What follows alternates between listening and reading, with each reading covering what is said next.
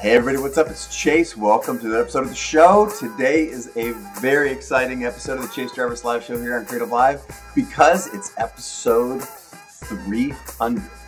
That's right, three hundred shows. And so before we get into, uh, I think, the meat of the show, it brings me great pleasure to reminisce just a little bit. I made a few notes here uh, about something that I think is um, important for you all, the listeners, to know.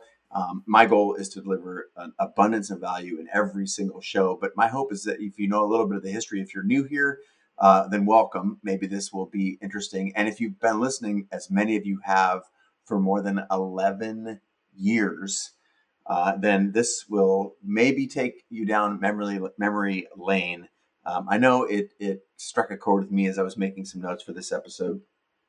Um, But I think if you look back, you get to see a little bit of history, a little connection, and that also informs where we are going. So um, I want to go back to the very, very beginning, why I started this thing in the first place. And my belief at the time, go back to uh, photography. I think it was around two thousand nine when we started the show. And first of all, there was Very, very, the concept of a podcast um, was extremely rare. Um, I was one of the few podcasts that I knew out there in the world. And the idea of a photographer talking about photography back in those days on such a show, such a podcast, was even more rare. So there were some news podcasts that were being, that were very experimental at the time.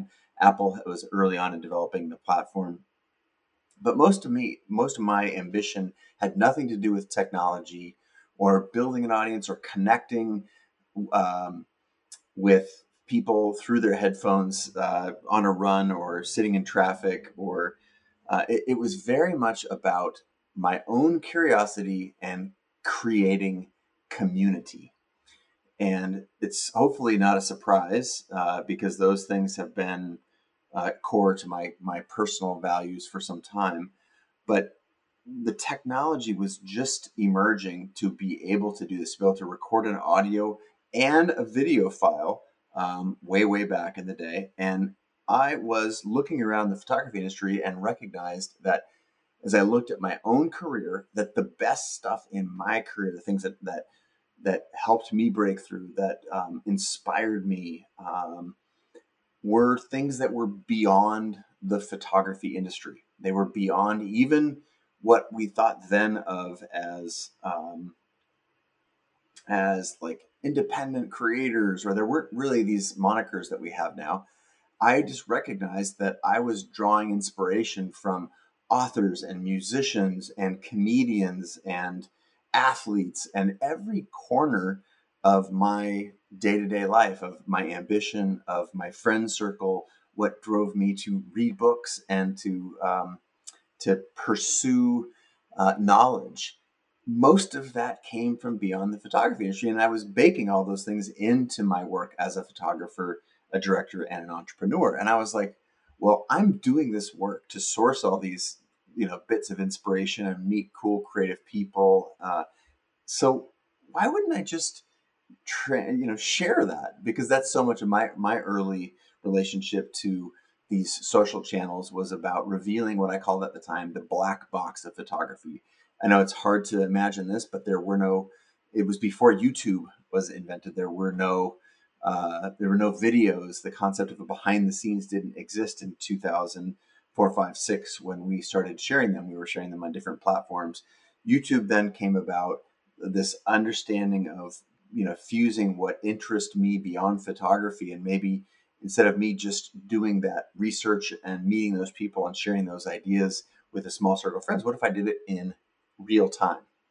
And, you know, it, it, it went from uh, recognizing that there was a emerging platform called Ustream that allowed anyone to go live on the internet. This was a beta piece of software that had been developed to connect military families to uh, those serving overseas. We adapted that technology and started sharing live feeds from our studio. This was the very beginning of the show Chase Jarvis Live, which again has had sort of a handful of different um, iterations. But it takes me back to the very, very first one. We put a notice out that, hey, we were going to use this technology. It was an experiment, did not know if it would work, but we were going to point a camera in our studio and do a podcast, a show, a live show, video and audio around me taking photos for a record cover for a punk band. And it was called Brent Amaker and the Rodeo. And if anyone in the world wanted to come watch, ask questions, and have this podcast, this show, be interactive, then come check out the Chase Jarvis live show. Um, I was shocked that after we turned the cameras on and, you know, had sent the message out a few days before, that uh, at, at one point during the photo shoot, I was recognizing that there were twenty-five thousand people watching from all over the world.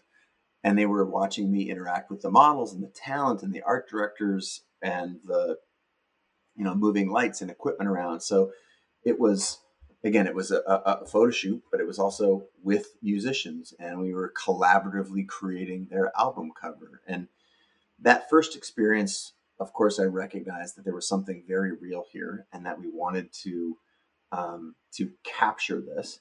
And I had already experimented prior to that with releasing both video and audio only excerpts on the podcast platforms that had preceded that in the two thousand six, seven, eight world. And this just seemed like this really cool collision. I was, again, making the audio and the video files, uh, putting them out there. And you used to have to pay for downloads. So if you had a really popular podcast, I remember this one time I, I um, had a popular video that we put out on a thing called Vidler. It wasn't YouTube. And it was about um, how to build, put a, a, a laptop in a to-go case so you could do digital photography anywhere. This was in two thousand five, I think. It was so popular discussing that and making the videos, showing the videos around that, that it cost me, I think, eleven thousand five hundred dollars.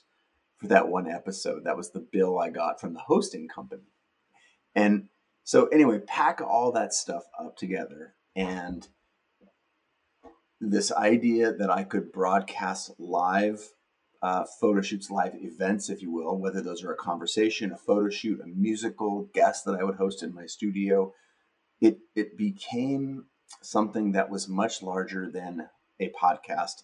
It had a footprint that transcended photography. It transcended what was previously thought to be podcasts. Um, it was integrating video and, you know, the YouTube culture that was rapidly emerging. And it became uh, ultimately, I believe, is a, a juggernaut, a seed for so many other things in my life and in the lives of others, many of the guests and co-creators, collaborators, musicians, um, and and others. And so the takeaway from my sort of ranting about the early days of the show is this was a stepping stone for me.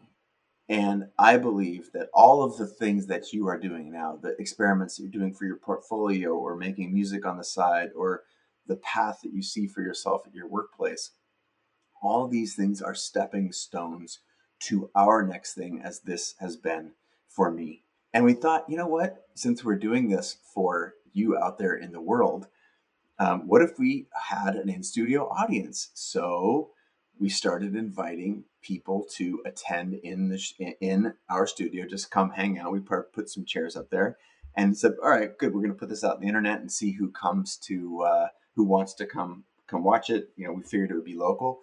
Lo and behold, people were traveling from all over the world to sit in our in-studio audiences to hear conversations and musical performances and photo shoots, such that we had to cap it at about one hundred people.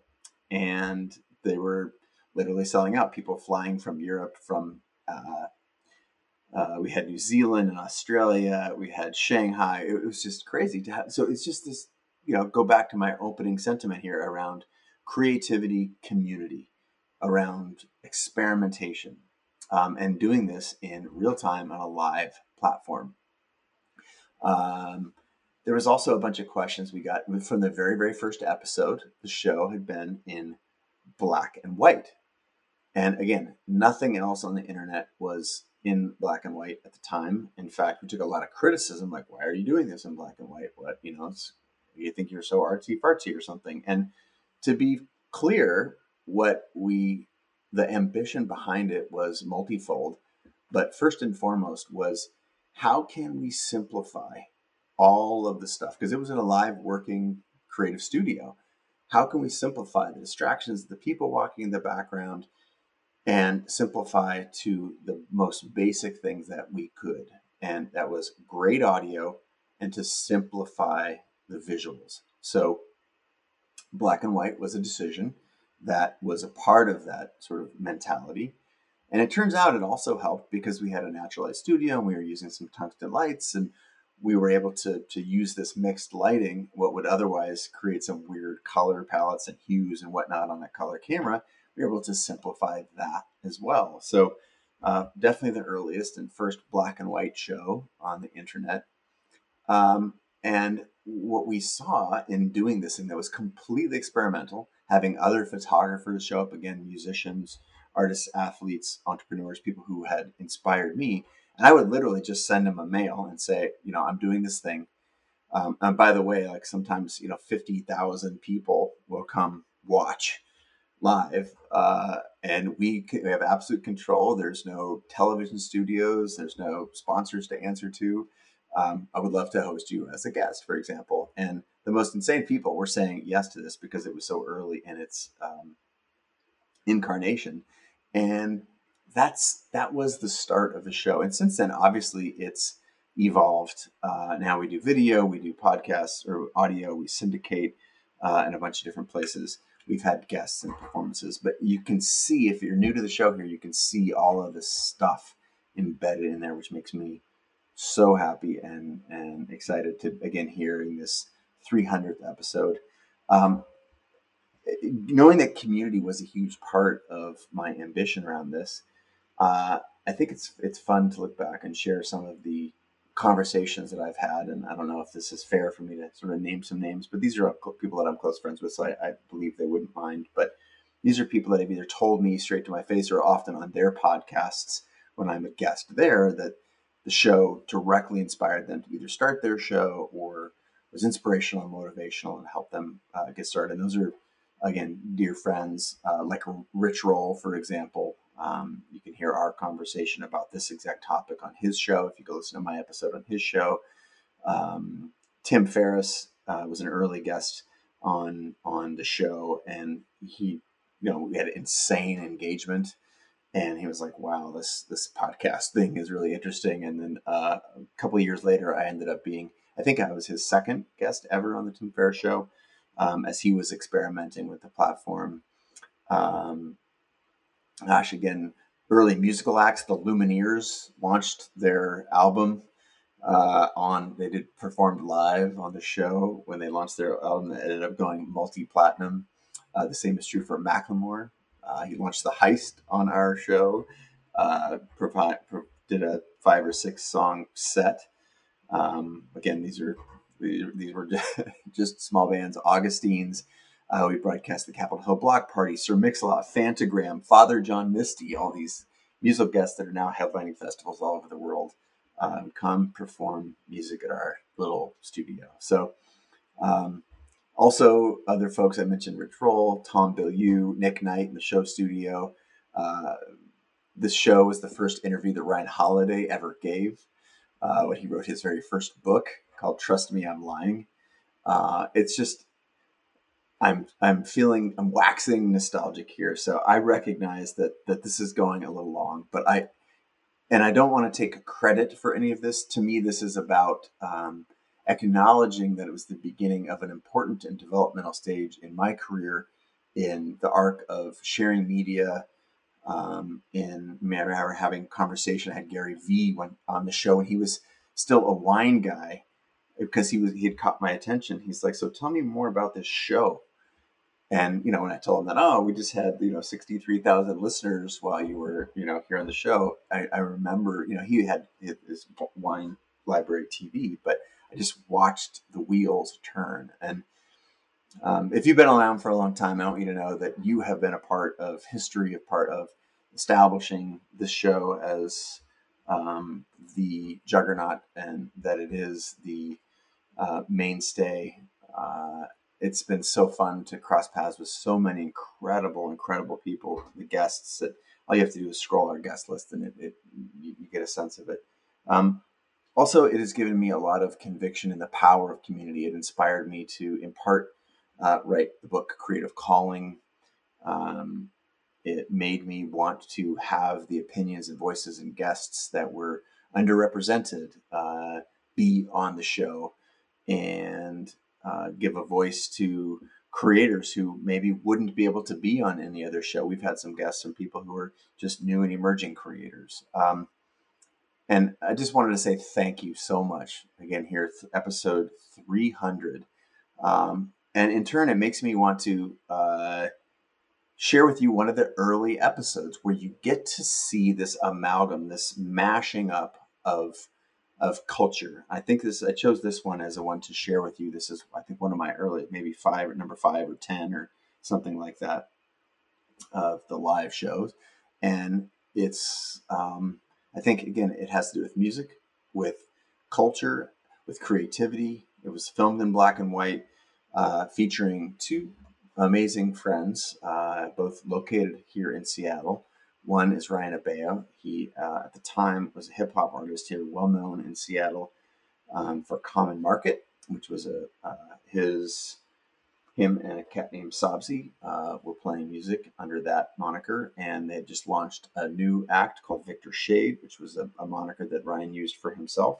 And it's so it's myself and Ryan in conversation with a man named Charles Mudede, who is uh, an amazing writer. He writes um, for the weekly uh, culture paper here in Seattle called The Stranger. He's also done several films as a director, a writer, and a director. And he's largely a cultural critic who's been at the Uh, certainly uh, uh, seminal in the world of hip hop and writing about hip hop since the way, way back. Uh, and so my hope in sharing this was you get to see both the production and a very, very early uh, mixing of all of these favorite things. Inspiration. I was inspired by hip hop. I was inspired by Charles and Ryan. And we talk, you know, there are um, all kinds of different uh, attributes to the show. We talk about You know, the role that race plays in hip hop, the, you know, is this, um, you know, the role that, that music has on us, the role that, you know, we have as creators to create the future that we want to see in the world. Um, I'll, I'm going to stop talking about all of the things that have happened, but just know how nostalgic recording the intro to the show is for me, how inspired I am by you, the community who show up over and over for the hundreds of episodes that we've put out over the past uh, decade and more. It just means the world to me. Um, and we are never going to stop. And if you want to know where we're going, again, it's take some notes from the past, think about how I could mix and remix these things uh, and turn a new chapter uh, here in the show. As you know, over the course of the next year, you're going to see some evolution, bringing back some things that have been and that are always been, I think, a big part of the show to make something new and even more special. So thank you for participating.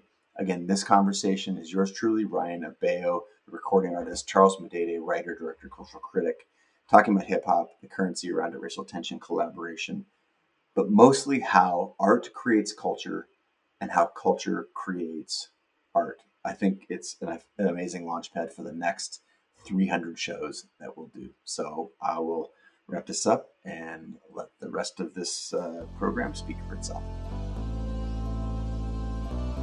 This episode of the Chase Jarvis Live Show is brought to you by Creative Live.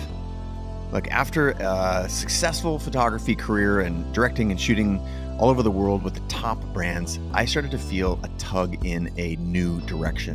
What if I could share everything I learned across more than a decade and help other creators and entrepreneurs navigate their own journeys more effectively? I kept pulling on this thread around lifelong learning, and in two thousand nine, I started Creative Live. Creative Live is the world's largest and best platform for creative and entrepreneurial education.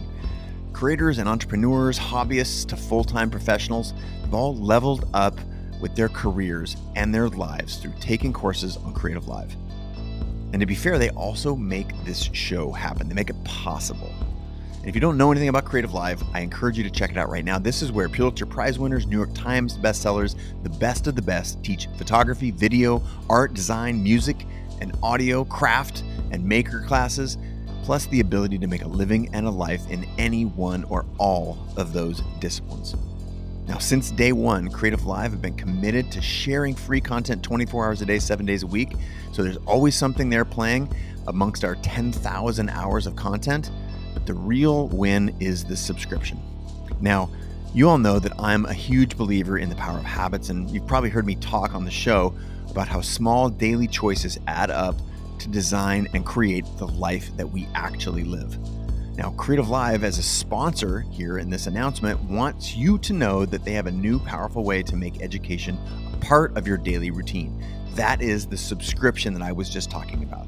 How can you get the Creator Pass? And with the Creator Pass, you can find new areas to develop your skills. You don't have to worry about just buying one class. This allows you to improve your craft, consider making money if you want to with whatever it is that you're trying to do, to pull on your own threads of curiosity and explore. If you're ready to invest in yourself and take the reins for this one precious life that you've got, then subscribing to Creative Live is designed to push you in this direction. Sign up for Creative Live today.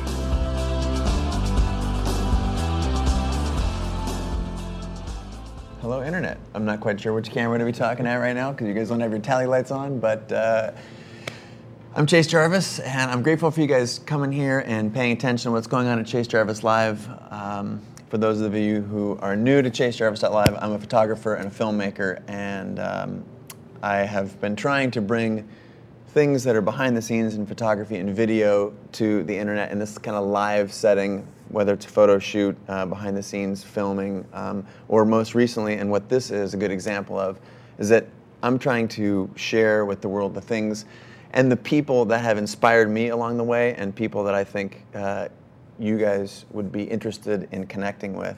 Uh, we've got a lot of new viewers today from, from perhaps the hip hop community, um, and Seattle in general, and, and much, much larger than Seattle. Uh, are paying attention to what it is that we're doing. And I have two guests that I'd like to introduce. Um, one, kind of the subject of today's conversation, a good friend of mine, an amazing, amazing M C, um, Ross Sion uh, of Common Market, and his new, his new project, which is what we're really here to talk about today, called Victor Shade. And, uh, and then, boy, what do you say about this guy over here? Uh, Charles Mudede. He's a writer, filmmaker, and a cultural critic. And we thought we'd have kind of a roundtable discussion that uh, is talking in and about music generally, hip-hop culture, and hip-hop music specifically, and, uh, and how this relates to what it is that you're doing with your new project. Um, without further ado, gentlemen, welcome. Thank, Thank you so much. Yeah, thanks for having Thank us. You. Um, can you start off, or can we start off by you telling the world, but actually tell tell us here at the table, mm-hmm. specifically what, what's the, the genesis behind Victor Shade? Um, I don't have a prepared answer for you, so I'll, I'll, I'll do my best to wing it. Sure. Uh, the the project, the Victor Shade project, was was born out of two things. One is a relationship that I have with M T K, mm-hmm. uh, produced out of Everett. Uh, this guy's been working hard for several years, uh, and over the course of the two and a half, three years that I've known him, uh, I've collected more than a hundred beats of his, uh, with the intent of eventually using something somewhere. Never had a, a plan for it, uh, but it was always uh, on the back burner that, that he and I would, would do a, a full-length project together. So that's that's uh, that's where the beats come from, anyway. Got it. Uh, What, what about really, the concept? The concept, what really drove uh, the idea behind Victor Shade as it came to fruition uh, was the inspiration from my late brother-in-law, Jimmy. Uh, this is a topic that I've, I've discussed and, and explored on, on Tobacco Road, uh, uh, Common Market albums, uh, like The Winter's End. This topic of, of suicide is something that affects me uh, pretty profoundly. I lost my father to suicide when I was very young, uh, and then losing my brother-in-law to suicide as well. Uh, provoked me to to think about a whole lot of things, uh, and to actually try and address the subject uh, in an accessible manner. You know, mm. it's it's difficult to talk about suicide. Uh, we don't do it at a, a, a societal yeah. level. It's taboo. It's taboo. It's it's very difficult to talk about suicide. I think because of the Christian influence in this society, because it's we automatically presume that if you take your own life, you go to hell. If you're raised in the church, that's how you're taught to believe. And I think that has a, a very profound uh, influence on the way that our, our reluctance to talk about things like suicide. So it became a challenge for me to address the topic. Losing my, my father to suicide, losing my brother-in-law to suicide over the, the span of thirty years, they're both named Jimmy, which I thought was, was very interesting because I had addressed my father's suicide in songs in the past and, and actually referred to him as Jimmy. I was six years old when I lost my dad, so we didn't have a, a, a relationship, you know, so he's always been Jimmy to me. So there's that as well. Uh, before uh, before my brother-in-law passed away, uh, he had he had um, assigned different superheroes to people in his life. This is the part where I, I love it. It gets you. this this guy was was heavy, heavy, heavy into comics. I mean, he lived in a Marvel universe. He really did. And uh, before he had passed, he he told me, "I'm the Vision." I had no idea what that meant or if there was any real significance to it. Um, didn't think much about it because I I don't have much familiarity with comics, uh, with with with anything to do with comics really. I've never read comics. Don't really uh, don't really know much about the characters and the role that they play. Don't know anything about superpowers, uh, but I have an appreciation for it. There is a uh, inextricable connection between the comic universe and hip-hop mu- music and culture. Uh, you've seen it in, in Wu-Tang uh, predominantly, uh, uh, people like Kool Keith or people like M F Doom. I mean, there's really a, a close link between these two uh, cultures, but I'd never made the connection personally. Not until after losing Jimmy uh, did I uh, put some thought into it, did I do some research and find out what it was that motivated him to even undertake this, this task of assigning different superheroes to his friends and family before he died. And I think he did that consciously. I think he he told me what he needed to tell me before he left this world. Doesn't the Vision, like, save the world through words? Like, it's possible. Yeah, I, I thought that, that, that's what it sounded like. I, I still maintain my ignorance for the, the comic universe. Um, I, I don't know much about it, but what I do know is that the Vision is essentially an android, which is unlike most superheroes, which are mutants, right? Uh, the Vision was created by Henry Pym. He has the heart of the Human Torch. Uh, he was created, I think, initially to fight the West Coast Avengers and then ends up joining the West Coast Avengers. Now, this is where I started to make a real connection between me personally and, and this idea of a, a superhero, right? right? I'm born and raised in Kentucky, which identifies heavily in terms of hip-hop culture with East Coast hip-hop. Sure. So much so that, that when there was a split sometime around the, the very late eighties, early nineties, that East Coast, West Coast rivalry started to become uh, more prominent, we, we heavily identified with East Coast music and hated West Coast music. So there you go. You automatically have the East Coast, West Coast rivalry. Maybe I was born to fight the West Coast Avengers. Lord knows I, I, I had no idea that I would ever end up living on the West Coast. I knew nothing about Seattle. There's, so there's a very, very rich, emotional, um, and culturally based significance to Victor Shade. If you if you choose to read into it that way, sure. Of course. But that's the thing. That's the personal connection that I'm making. Right. And that's what motivated me to do this Victor Shade project. I'm not telling everybody, uh, you know, I am a superhero uh, and I'm struggling with this identity. I just want to be a regular guy. But that's that's the, the fictional uh, product of, of what takes place in my head, right? right. That's what came out as Victor Shade. So so I'll, I'll wrap it up by saying Victor Shade is the alter ego to the Vision. Got it. That's where Victor Shade comes from. That is, uh, you know, Peter Parker to Spider-Man or Clark Kent to Superman. The, the alter ego, the real-life regular guy. Before I, I go over to Charles just for a second, that's one of the things that I find is so interesting. And like, for example, right here, we're sitting here, that the in a photographer, filmmaker form, we're bringing in cultural heroes. You've already brought in comics. Um, you know, personal issues, um, East Coast, West Coast rivalry, all that, as as information moves a lot quicker, all that is is becoming more and more a part of the fabric of the art that is created, whether you're in New York, in Seattle, Tokyo, London, or wherever. And that's uh, that's what is impressed most upon me with the era that we're living in right now, specifically the projects that you're working on, and, and Charles is amazing at uniting all of those things, from, you know, your films and your writing to your amazing knowledge of hip hop. When you guys are going to start talking about crazy hip hop stuff. I'm gonna have to step out. I mean, I, I'm, I know superficially, but Charles, tell me a little bit about what your your view on this and how.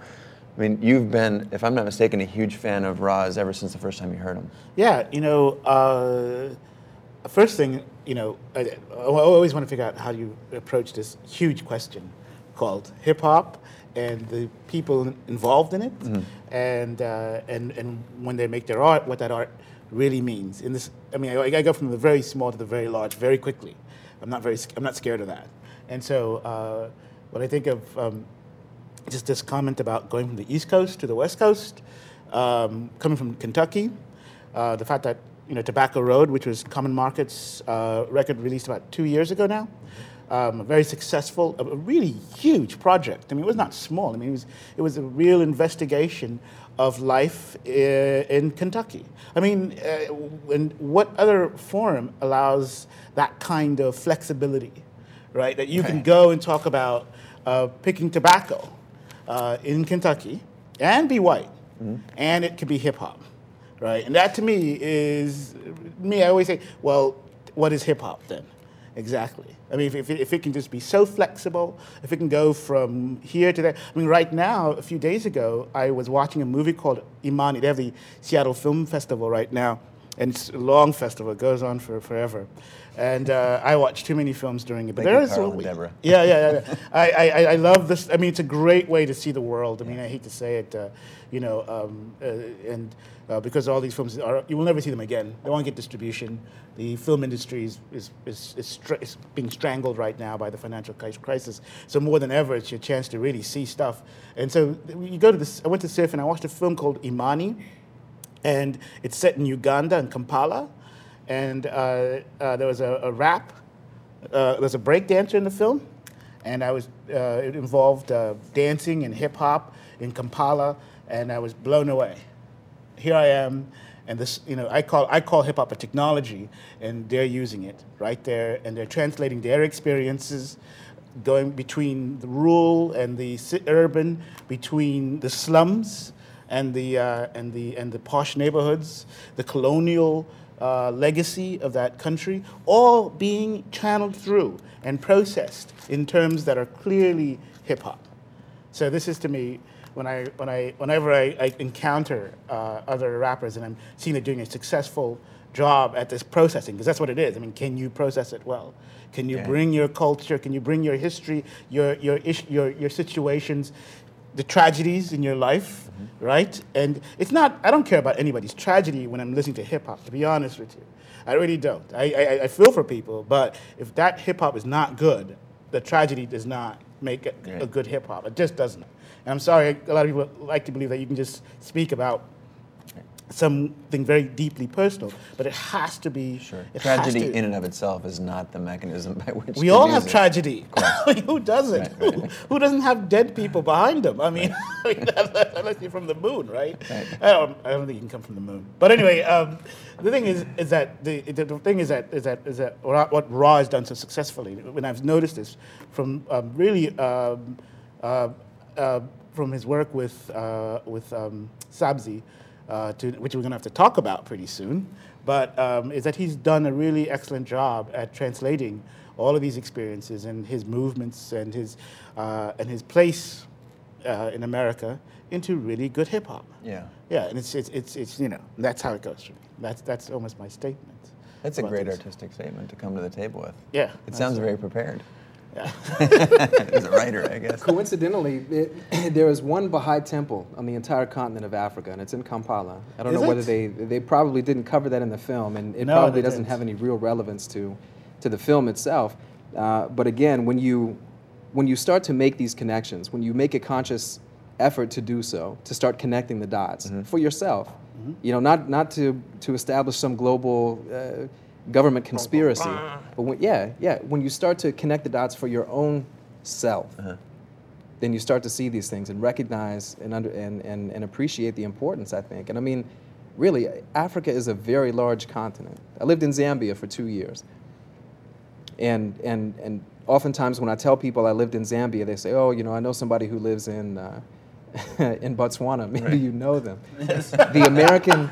the American perspective yes. of Africa. Many still, many people believe Africa is a country, and, and they don't understand or appreciate the the, I'm sorry, the magnitude of the the geographic sure. impression of, of Africa. And and again, one Baha'i temple on the entire continent, and it's in Kampala. So yes, there's hip hop there. There's also the Baha'i faith there. Yes, and both of those things are are very important to me.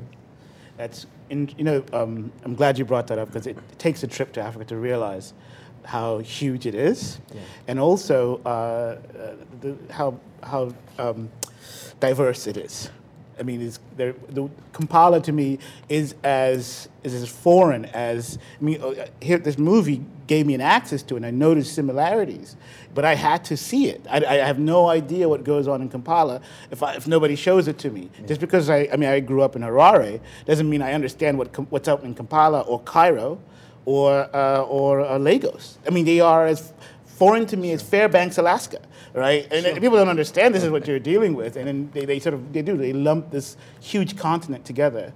And then, um, you know, and, uh, but then, you know, uh, as I say, travel, it makes the difference. You know, if you, you know, if you travel, you will see, uh, you will you will see the facts, and you'll change the way you see, you yeah, know, how you think about them. Before living in Zambia, all I knew of the country was from the old Stetsasonic song. Do you remember this song? Oh, yes. Um, A F R I C A. Angola, Soweto, Zimbabwe, Tanzania, Zambia, and Mozambique, and Botswana. So let, let us speak about, about the motherland. motherland. Speak about the motherland.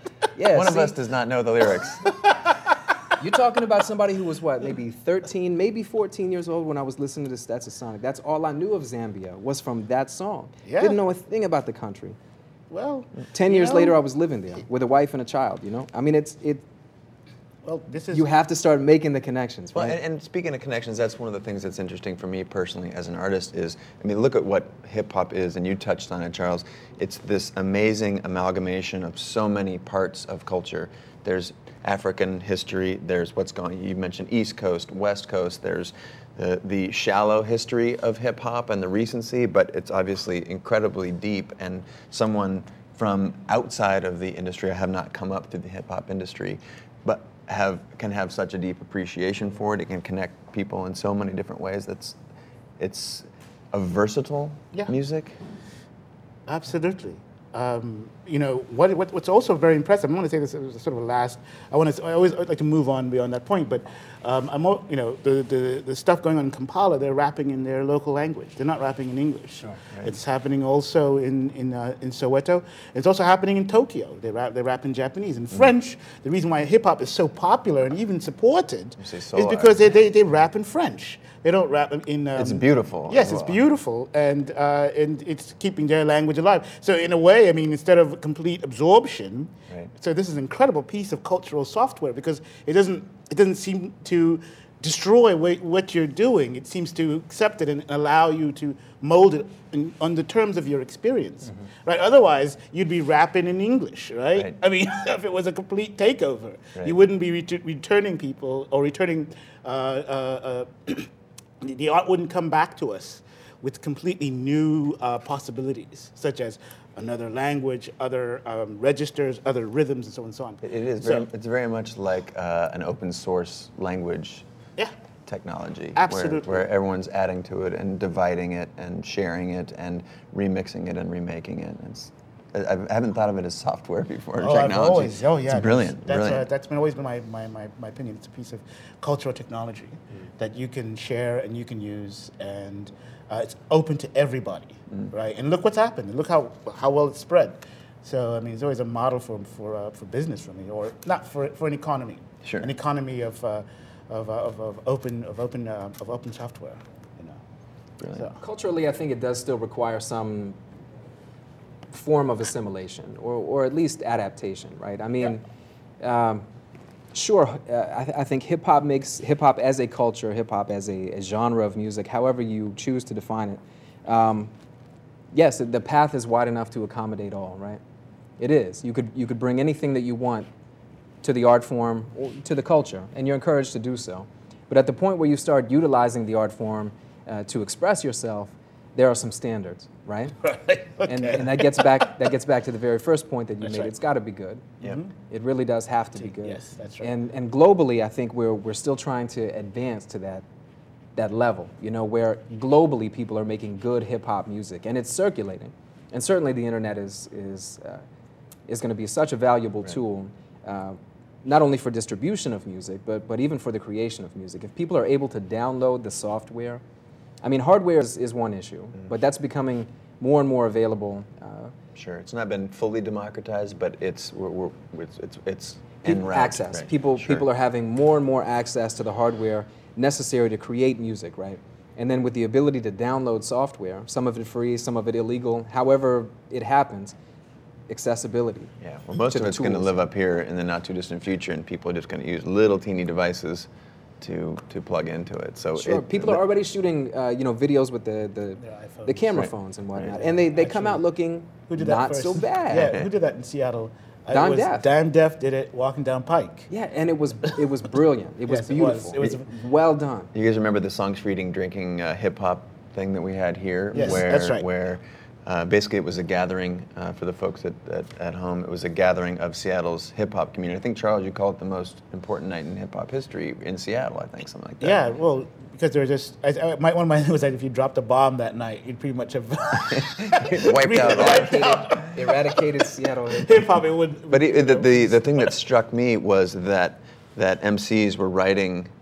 Um, rhymes on their phones while others were standing up and delivering rhyme a cappella, you know? Yeah. Sure. I think that was incredible. That's that cultural adaptation that you're seeing. Right. That's that's just straight mimicry mm-hmm. is what that is, really. I mean, it, there's a certain functionality to actually writing your raps on your BlackBerry, but come on. I mean, a lot of it is for effect. Sure. You know, you stand up and deliver the rhyme from your, your BlackBerry. I mean, come on. Well, you know, has, has, has, has, I mean, here, here's something that I, I always think about a little bit.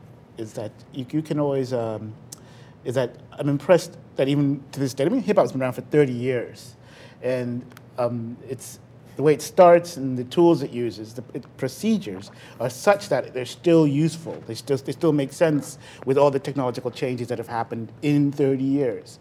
And that, to me, is quite impressive. I mean, right now, a lot of music forms kind of either it's, it's you know, it's, it's change or die. Mm-hmm. And yet there's this sort of inherent mutability in the form that it, it because things change fast, mm-hmm. it knows how to, it, it can change with them and almost weirdly remain the same. I have, that's been the mystery for me. Like, how is it possible so late in the game that, that you and uh, others can just still make these adjustments and thrive under these new strange um, technological environments, mm-hmm.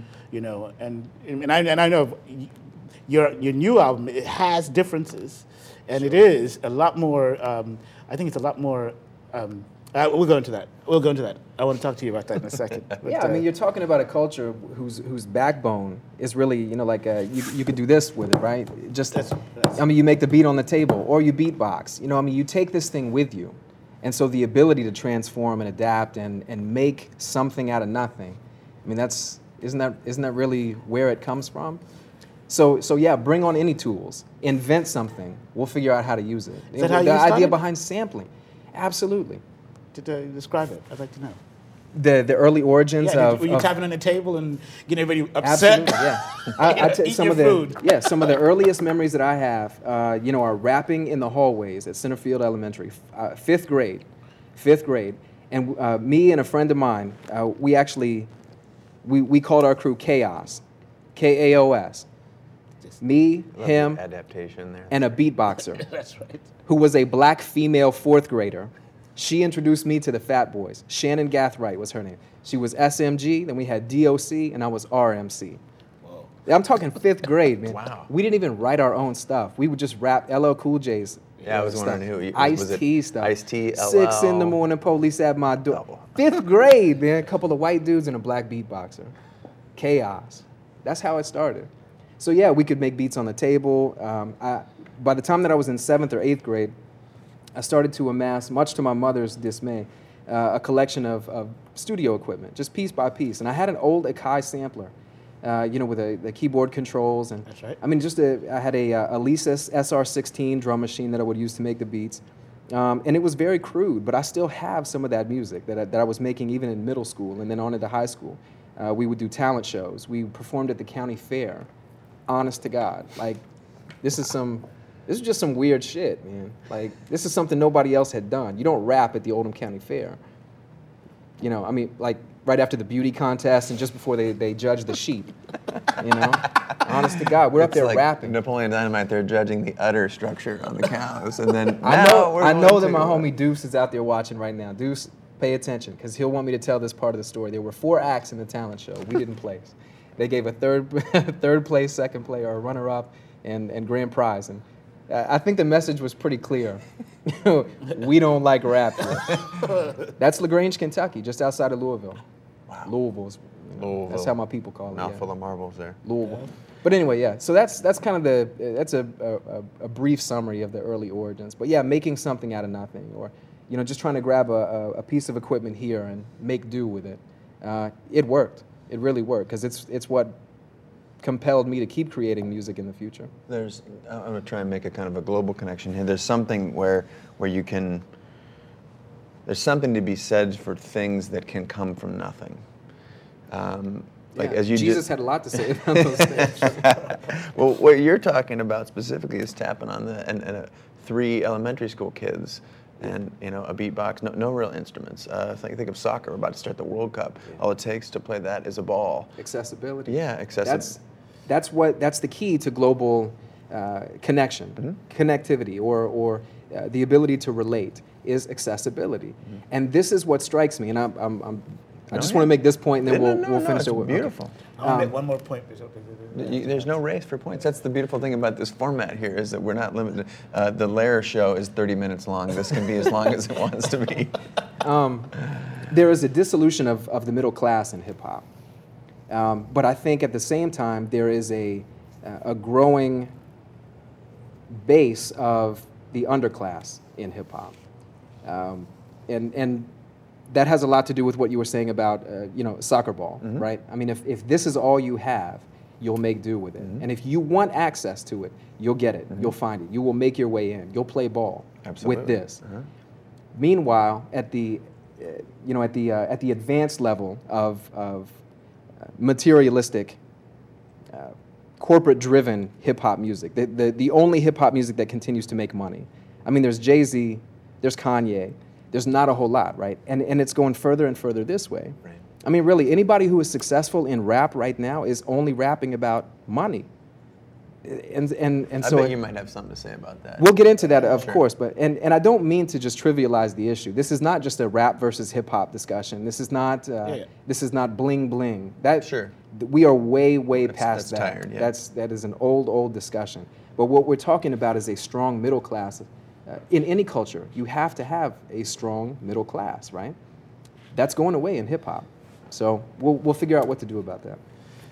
Well, you know, um, there's two two things. One is um, the night that you we had the hip hop dinner here, mm. uh, Mad Rad started smashing the tables, yeah, and uh, got a beat going. And I always remember. I mean, just out of nothing, you know, there wasn't even food on the table yet. Right.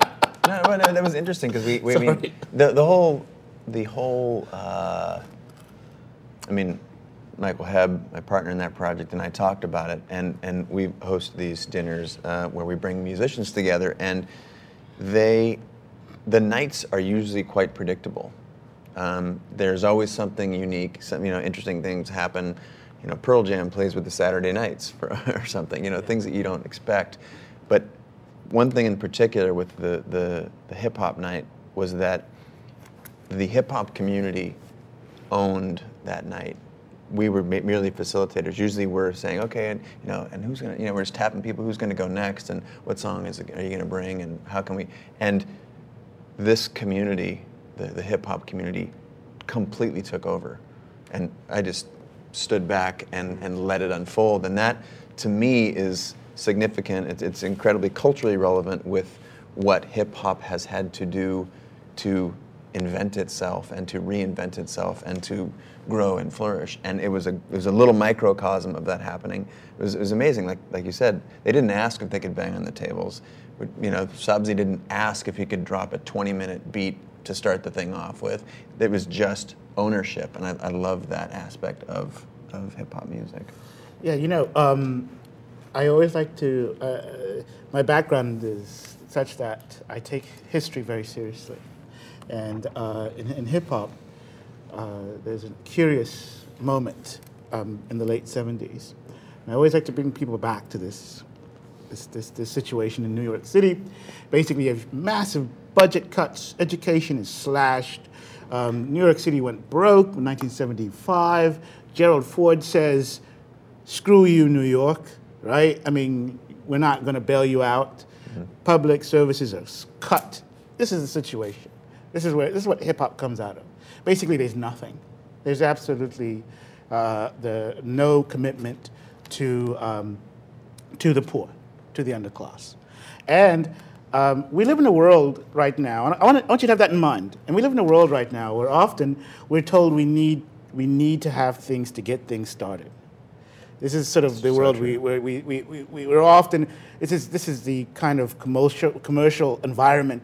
Uh, uh, that, that, that, that, that you have to that you have to have these means. You have to have this investment made. You have to, have go, to make money. Yeah, yeah. It takes money to make money, and all this stuff, right? As if you, as a human being, stripped of all the things that you own, would stop creating, right? And I always think that everybody go back to nineteen seventy-nine. Look at the Bronx, right? Roger Moses, Robert Moses, the uh, the uh, you know who was.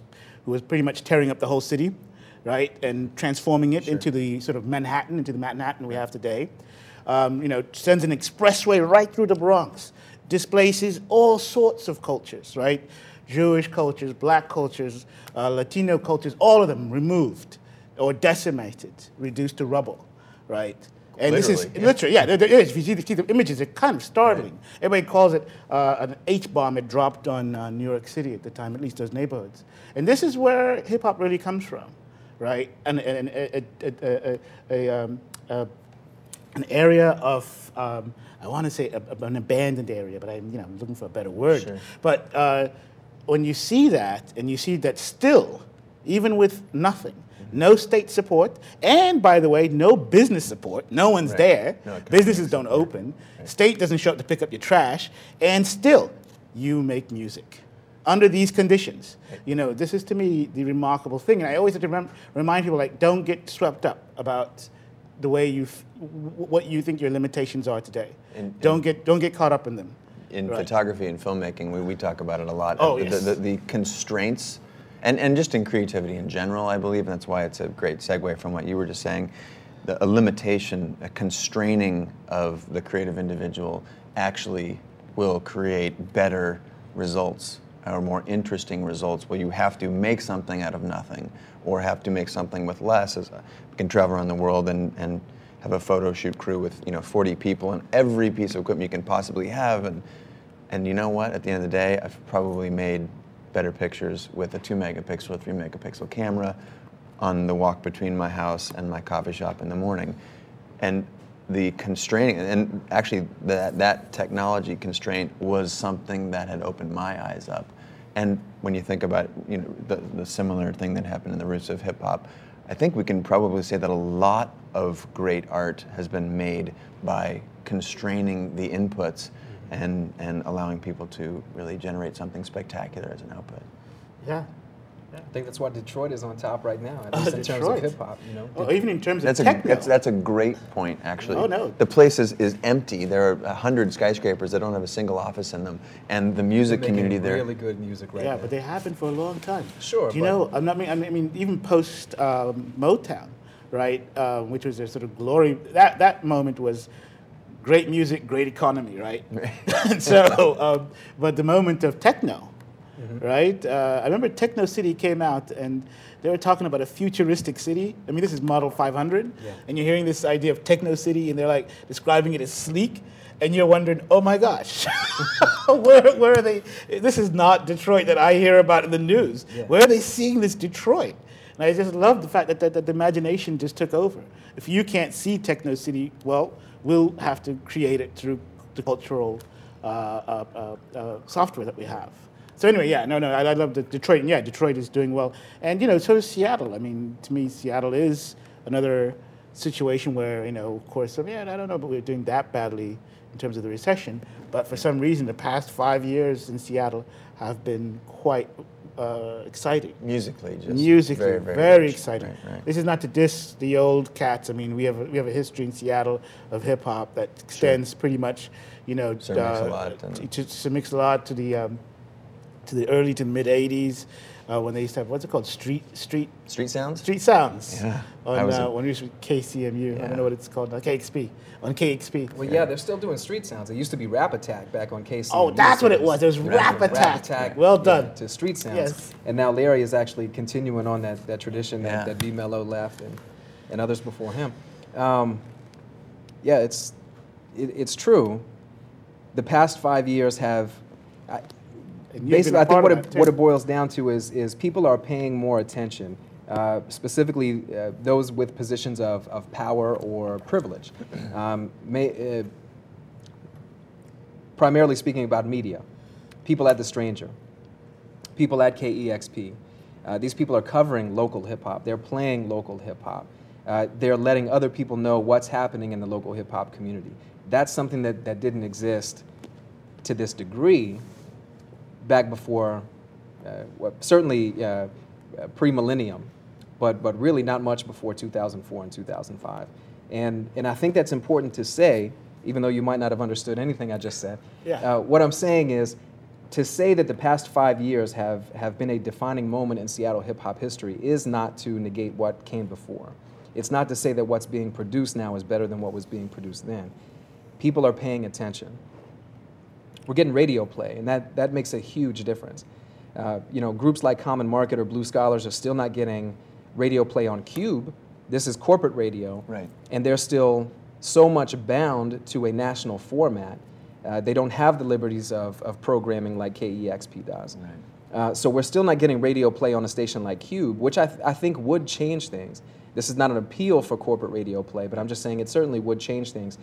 Even in, here in our city. Well, think, let me, let me dive in just for one second. Mm-hmm. And, and there is something interesting that's going on with K E X P's move to New York as well, with Radio New York.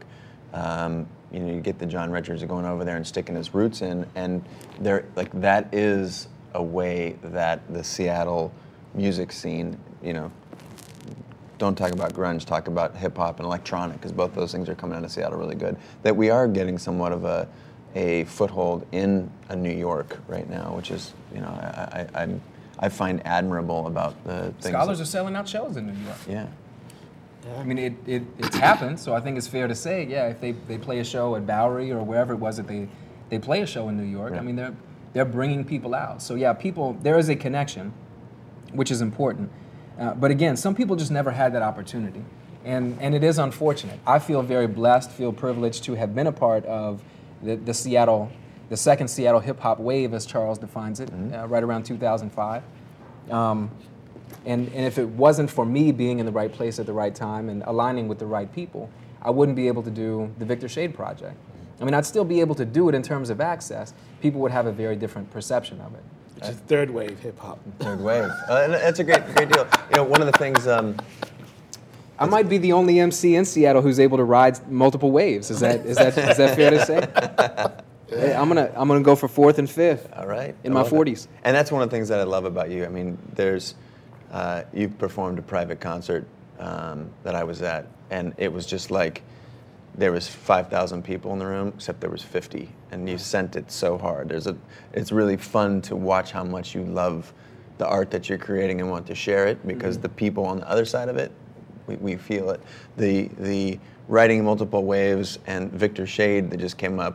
Um, we're starting to get a lot of questions online here, and I'm I'm gonna grab one, which was um, it's from from Garrett Gibbons. And again, if you want to write in, uh, do so at via Twitter and use hashtag C J Live.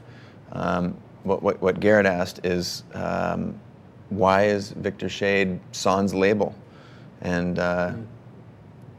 What do you think about that? Sure, yeah. Uh, why don't Why don't you tackle this one first? Because for me to speak on it uh, would be pointless. Without label? Yeah. Well, what's the? Uh, does anybody worry about labels anymore?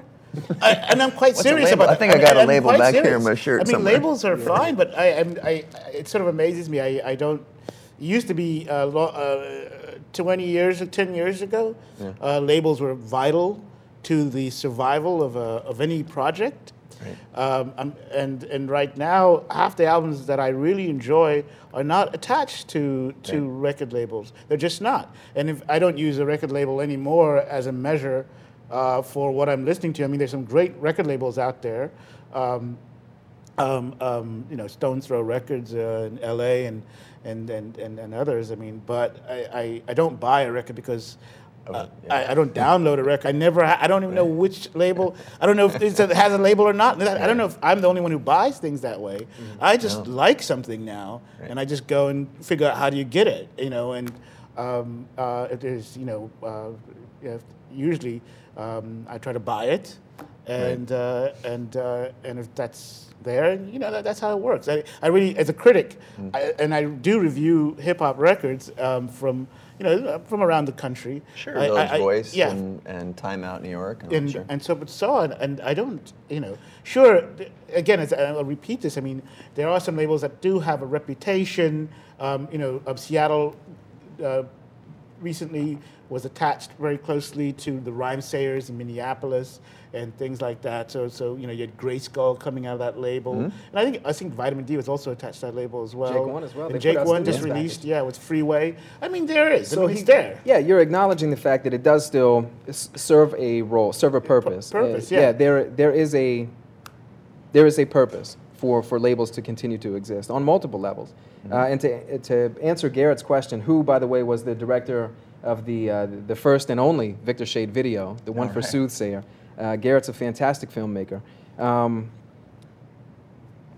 the active pursuit of a label mm-hmm. is not something that we're uh, we're chasing after right now. Uh, we being me and M T K, uh, both of us have uh, connections. We have uh, uh, we have a, a broad network of folks who are connected to record labels, both major and independent.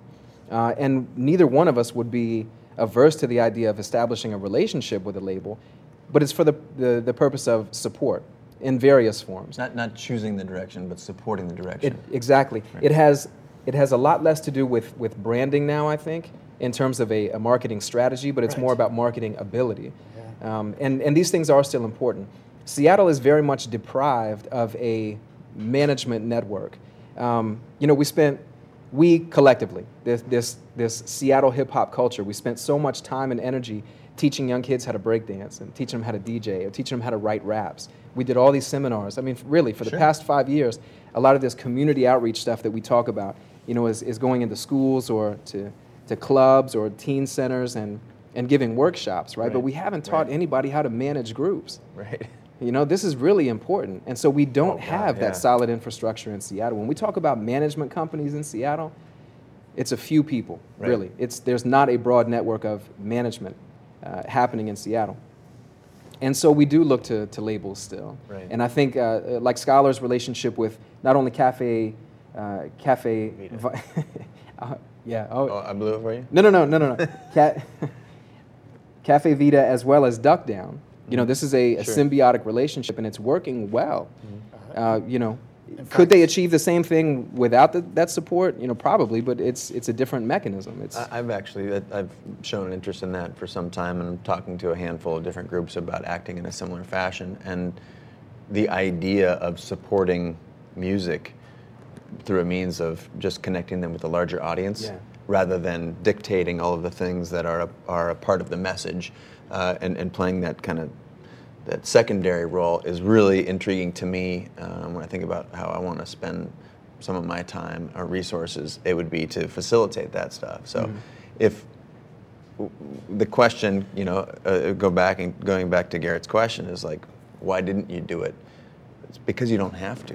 Really, it's not a requirement. I mean, you know, the the the the canon, the machine that used to make art and, and, and put it out into the world, you, you used to, as an artist, require permission from that machine. Mm-hmm. And now permission is not required by anybody. In a few minutes' time, you can have the mechanisms for distribution and for sharing your ideas online, and if it's good, they will come. And this yeah. is the first time in the history there's, of the world that the that... There's the qualifier. Yeah. yeah. If it's good. If it's yeah, good. If it's good. But you know, even the paper I work for, The Stranger, um, our model has changed. Um, well, I'm not surprised that there is a Duck Down, uh, Cafe Vita, a cafe and a record label collaboration yeah. for the distribution of that record. That sounds normal to me now. Mm-hmm. Anybody who thinks that that looks sounds odd is in trouble. Right. Yeah. Anybody who thinks that that's kind of funky. Things are changing. You're, you're gone. Oh. You're going to be. Yeah. yeah you're going to be.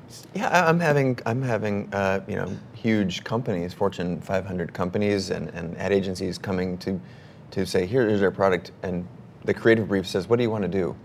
This brand will enable you to make what it is that you want to make, and that the message is going to be that they're enabling you. That's and, right. Like, and and from a.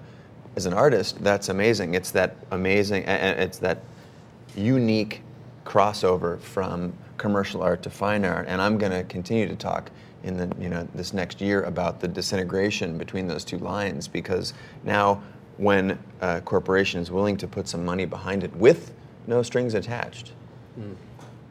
it's yeah, it's starting to get interesting. That's important. It is, but it's starting to get interesting. Talk to me, I, I, I feel like you, I got the sense when we first kicked this thing off that you wanted to, to uh, kind of drill down a little bit into some of Ra's recent history and yeah. kind of look at where he's going. I was wondering if you could take us on that journey. Well, you know, okay. Um, uh, as a critic at The Stranger, uh, we, uh, we pretty much... Uh, and I started writing about the scene. Mm-hmm. There wasn't, in Seattle, there was a, a grunge scene that was, not a grunge scene, I'd, I'd say indie rock scene at that time. Um, you know, from uh, from Modest Mouse on down uh, uh, to to what what's going on today. Um, sure.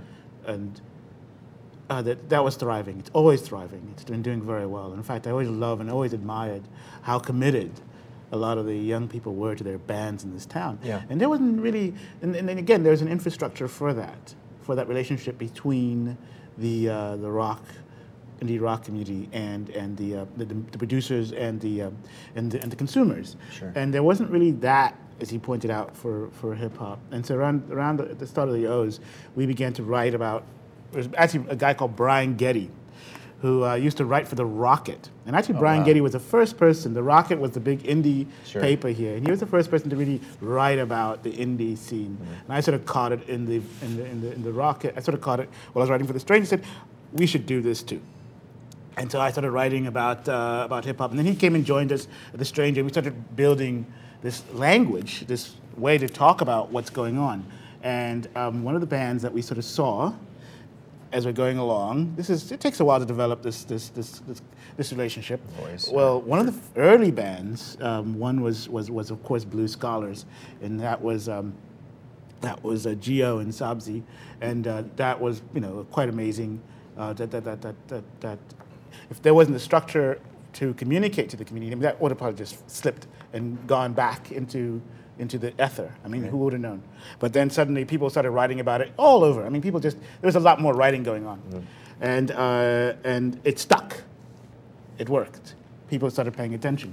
And then soon after that, he comes along, right? Out of, I mean, he's been, you were doing a lot of stuff, right? I mean, you, you had already released a, a C D the year before, mm-hmm. and you were really just working, getting getting getting uh, uh, all the pieces together and and, and, and, and uh, establishing a reputation.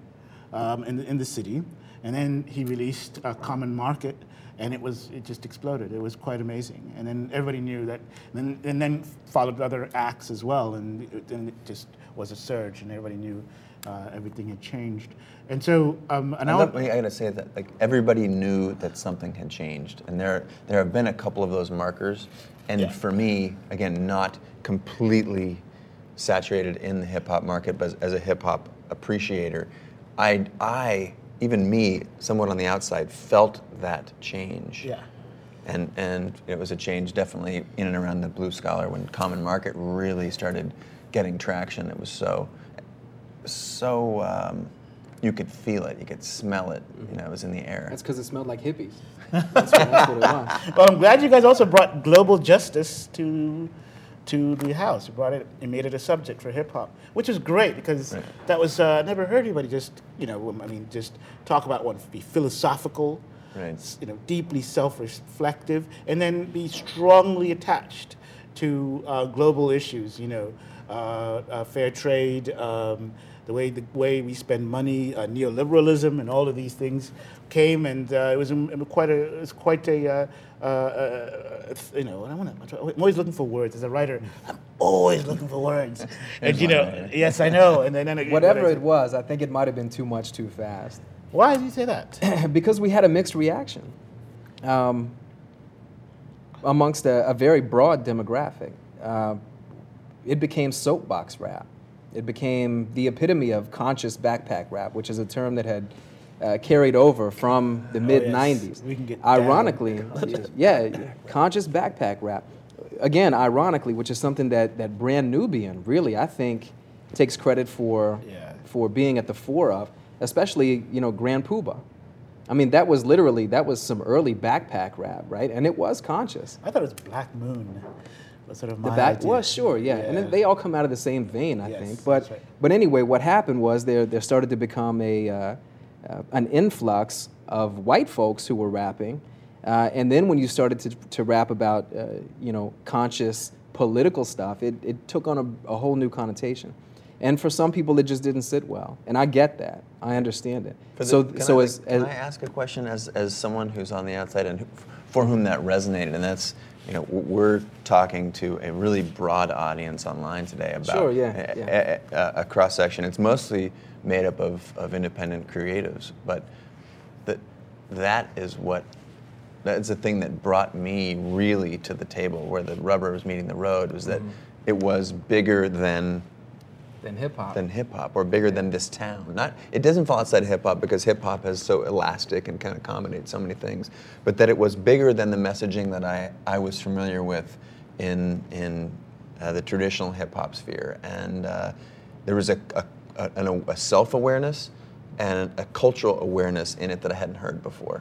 Yeah, you know, I'm gonna make a point here. S- Seattle's always been a little interesting. I'm not sure. Um, if this is fair for, say, to, uh, somewhere like Minneapolis, which I think is close to Seattle, and also something like Def Jux. I think this is, but Seattle in the mid nineties, um, a K Records, right, out of Olympia, um, who were you know, released Beck, and, mm-hmm. you know, of course, I mean, they're legendary. I mean, they actually were releasing hip hop. It just, nobody noticed it. Right. And so there was this already this interesting relationship between underground hip hop and the indie rock scene. And I think that that's actually deeper than a lot of people really know or recognize.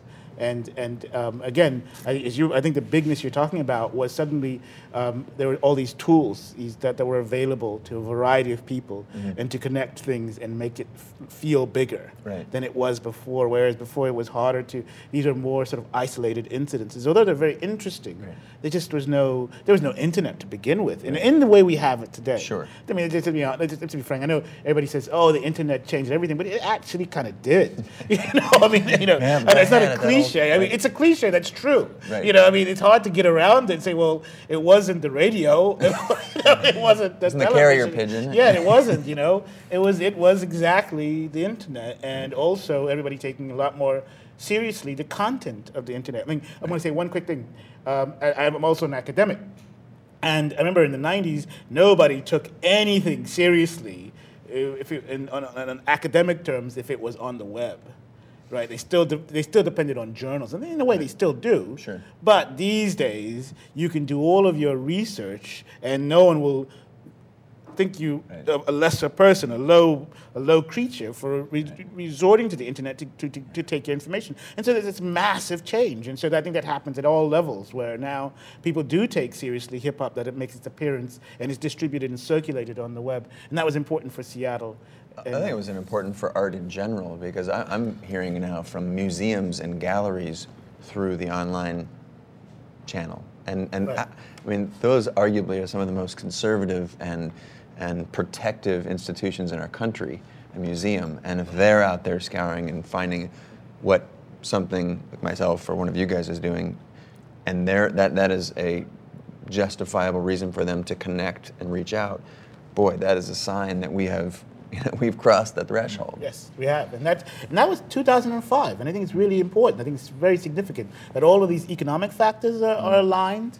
And suddenly we do have in Seattle a, a new a new, a new um, influx of uh, of talent, right? right? You got to remember, people are coming. You're coming into Seattle, right? I'm right. coming into Seattle. We're all immigrants, pretty much. I mean, I, I know a lot of people come from Seattle, but a lot of the people who are doing stuff were coming from out of Seattle and bringing what they right. what they had and connecting to all of the uh, to all the networks, be they event networks or uh, label networks or so and so on. And and I just you just saw this happen, and um, and it was. Wonderful, because it wasn't that you weren't rapping about Seattle. I mean, you, you had you sure. had some raps that were sort of pretty subtle focused, references. yeah, right. to, to Seattle. But there was a lot it of stuff. Seattle-centric. It wasn't Seattle-centric, mm-hmm. and that was another Beacon important Hill. thing. You know, was that that was just by virtue of the fact that the music was being created on, uh, right. on Beacon Hill. I mean, right. we recorded that first Common Market album in uh, Sabzi and Geo's attic. Right. You know, on Beacon Hill. That that place was one hundred ten degrees when we recorded that whole album. Uh, I mean, yeah, why it's so hot. We yeah we really labored over that whole process. It was yeah. Let me let me let me park us at, at Seattle for a second, and, and we've made some references to some other cities, mm. um, and and actually there's some, a lot of questions coming in about oh, this this topic particularly. You know, we've already talked about what's going on. We, we've mentioned Minneapolis. We got Brother Ali. We got Slug. We got there's a lot of people. We've mentioned the Bay, which my my kind of understanding, and again from a from a somewhat of an ignorant perspective, that's really cooled off. It seems to me to have cooled oh, off. Definitely cooled off, and, and, as far as I'm concerned. But and then we're talking about Detroit, and uh, so um, Christopher Stamper is writing in. He's wanting to know a little bit about what's going on in Detroit. If you guys can comment on that a little bit. I mean, the best thing I could say is, like, you know, go back to um, go back to uh, Tribe's, one of Tribe's last albums, The Love Movement, and and check for Dilla's production around that that time period of Tribe Called Quest, Love Movement, and then follow track Dilla's production up until the time of his death, you know, through more of the Slum Village work and uh, and De La Soul and and uh, so much of that native tongues uh, era and and type music.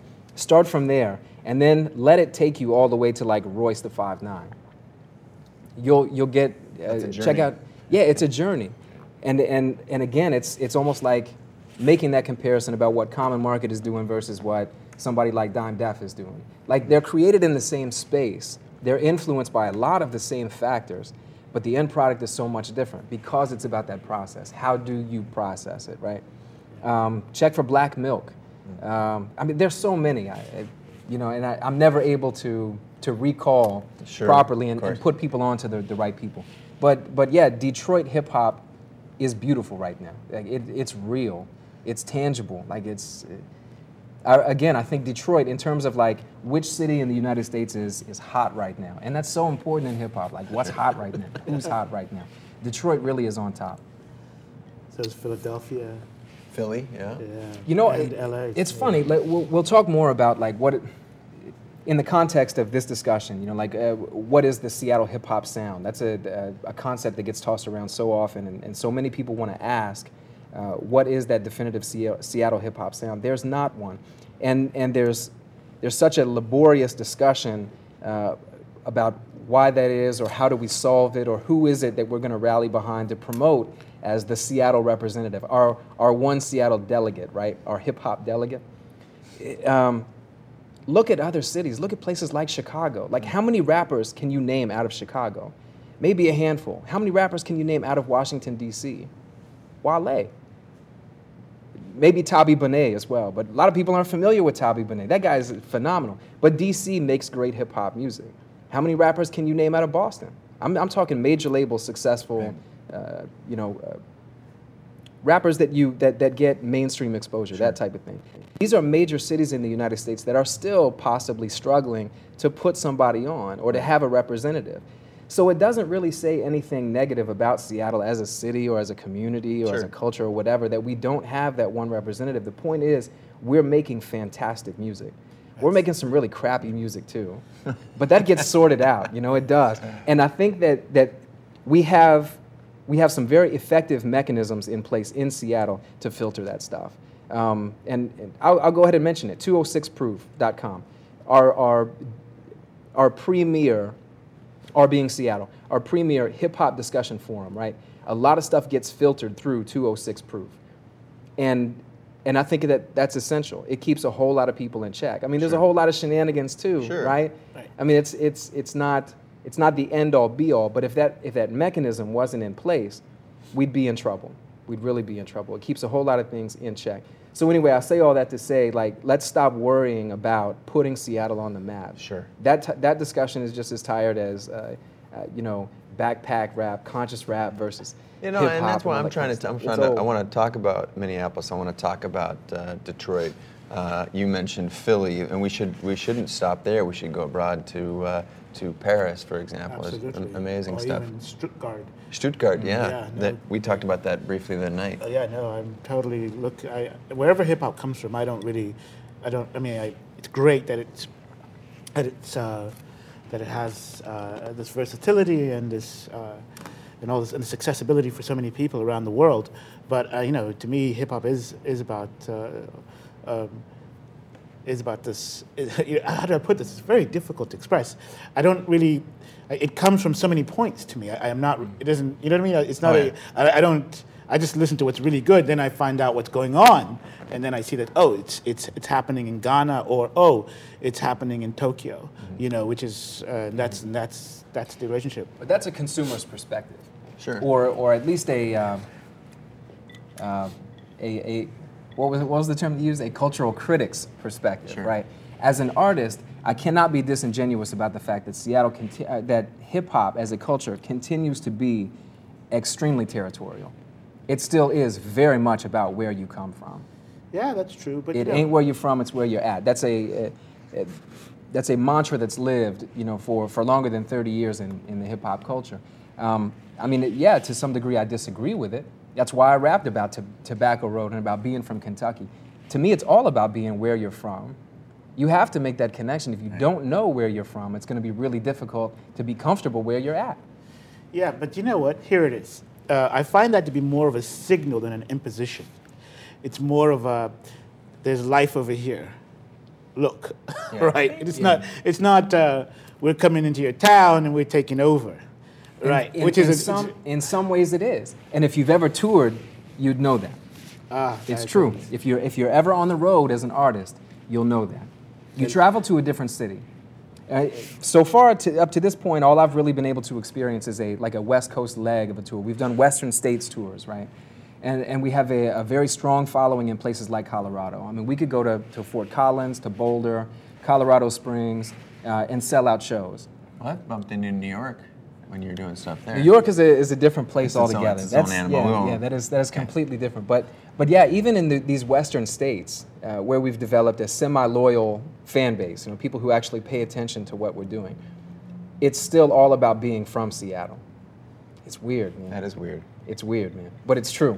It's true. So again, I don't mean to imply that it doesn't matter that we're making music in Seattle. It does, but it doesn't have to be Seattle-centric, the same way that it had to be New York-centric in the eighties, right. and even into the early nineties. It had to be that way because you like you had to establish the fact that you were making music not only in New York City, but you break it down to the borough or even down into the, the particular street that you're representing, East Coast, West Coast, and that's that's still the point of reference that so many of us who are, are my age, people who mm-hmm. are still paying attention to hip-hop culture, or people who are still participating in the development of hip-hop culture, we have that point of reference. And it does very much matter where you're from. So it's trying to find that balance. I'll say it right now, I'll never write Seattle-centric music. It's not in me. This is not my home. Hmm. I happen to be here right now. And it affects, it, it profoundly affects the way that I process a whole lot of things. Seattle has made me a different person than I was than I've... Uh, Th- th- than I was when I got here. And I moved to Seattle in two thousand one. And over the course of the, the, the past nine years, I have become a very different person because of Seattle. But I'm not from here. There's, there's a bunch more questions that are pouring in here. Um, one of them is, Chase, you're talking about uh, hip-hop, and I thought you were into M G M T. um, but we, we wanna, how many, we how many slams that. Are you getting? Yeah, oh, a couple. Come on, read, read all the ones that are ribbon. But, but I think that. But that. Let, let's. let's I want to just uh, address not that particular thing, but again, this is really about a fusion of idea of creative ideas. And when you think about what influences you, or us, or arguably everyone at the table, um, it's it's so broad. No, you, you can't. subject yourself to just one channel of influence anymore right. in mass culture. That's one of the things that I think is is made my life a richer experience for me, and I hope that the people that are paying attention are out there kind of sinking their teeth into things that are outside what you think you're capable of of um, taking in. Uh, the hip-hop is just the, the context of this discussion. I mean, we're not just talking about rap and hip-hop, you right. know, but, but yeah, these are all, uh, these are the, we're talking about culture, uh, the development of culture, the, the existence of culture, the importance of culture, the effect of culture, and, and it's all in just the hip-hop context, um, primarily because that's all we know. That's right, yeah, yeah. Um, so there's a little bit more chatter going on about the geography thing. I'm getting, I'm getting, uh, beat up pretty hard on the old in the old Twitter sphere about saying that the Bay Area has cooled off. Ooh, I knew, you know, I knew that was coming, and I'm so impressed that it did. Wow. I was waiting for it too. Your, yeah, I your viewership is really I on just, point. Just uh, as a critic, show me, you know, sh- if, show if, me what's happening. If we're happening. Recording this, rewind the tape and, and look at my posture and how it changed right as the, no. the two of you made that comment. I, I knew I, it was coming. Uh, I, I went down to the Bay Area and I was looking around, and I, I just couldn't even in the, in the newspapers find anything that was happening. And that's what I'm after. I mean, when I go into a city, I really want to know who's what's what's the uh, what the what the um, Husala, Lil B. Yeah, yeah. Husala and Lil B have been cited. Okay, sure, I'll yeah. go look. They're still making look. music, and, and sure. that's oh, not yeah. going to change. Yeah. What what has changed is uh, the way that people are paying attention to what's happening in the Bay because of what's being marketed as Bay Area music. I mean, really. For all intents and purposes, the Bay Area became synonymous with the hyphy movement. And and once that movement came and went, from a, a marketing standpoint, once I'm I'm, I'm saying once that star, uh, you know, shot across the, uh, the the stratosphere or whatever, people stopped paying attention. Ooh, that was hyphy. Mm-hmm. That was like, you know, doors open, man. Doors open, man. That type of stuff, right? This face, this face. that that became hot for a minute. And then people were like, oh, well, that's done. So the Bay Area must be done. And that's not true. Like, the hyphy movement did not define Bay Area music. It was a, a significant uh, part of the the culture that they had created as Bay Area hip-hop, mm-hmm. but it wasn't the only thing that was going on. And and Hieroglyphics continues to to keep producing things, right? I mean, they're still touring. They're still releasing music. They've got their clothing line thing going on. Like, Hyro is still very much relevant in hip-hop culture.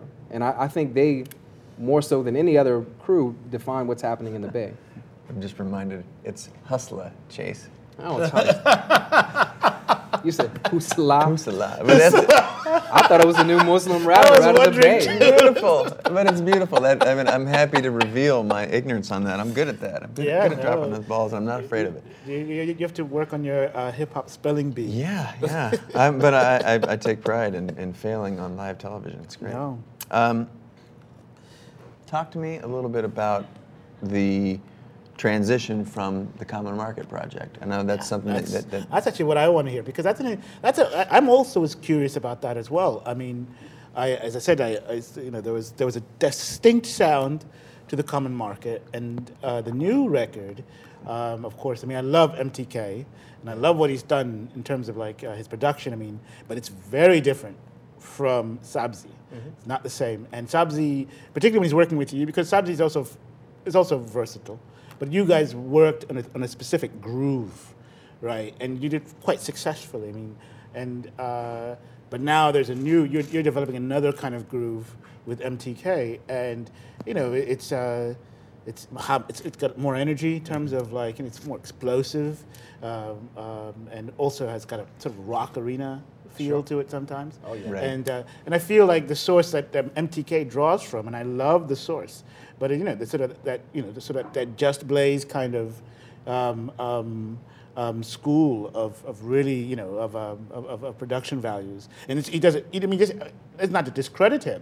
I mean, he does it really well. But I, I can tell that, my goodness, he's using a different kind of approach. Maybe he's from Everett.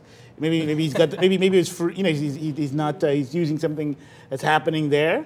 You know, I mean, Everett uh, is not a suburb of Paris either. It's just up the street here. Just up the street, yes. I was going to wonder if the Boeing production line had an impact on that sound. It's got a very big feel yeah, to it, right? Yeah, that's that's actually what struck me when I, the first time I heard the album, is that it is a, the sound is so much bigger than melodic, you know? Sabzi has a certain kind of yes. stitching, a fabric that he makes, and this is a lot more, it's, it's, yes. it's you know, it's, it pushes it's, more. Yeah, well, if, if you had spent your sophomore afternoons drinking at Jimmy Z's, then, uh, then you know, your, your end product would probably sound somewhat familiar. um, yeah, different, yeah, of course. Um, as an artist, I think you're always trying to reinvent yourself. You know, you don't want to be stale. You don't, you don't want to be the guy that everybody thinks that you are, right? Mm-hmm. Especially when some of your most vocal critics uh, have completely written you off as being credible. That's something to an artist that's very important, is credibility.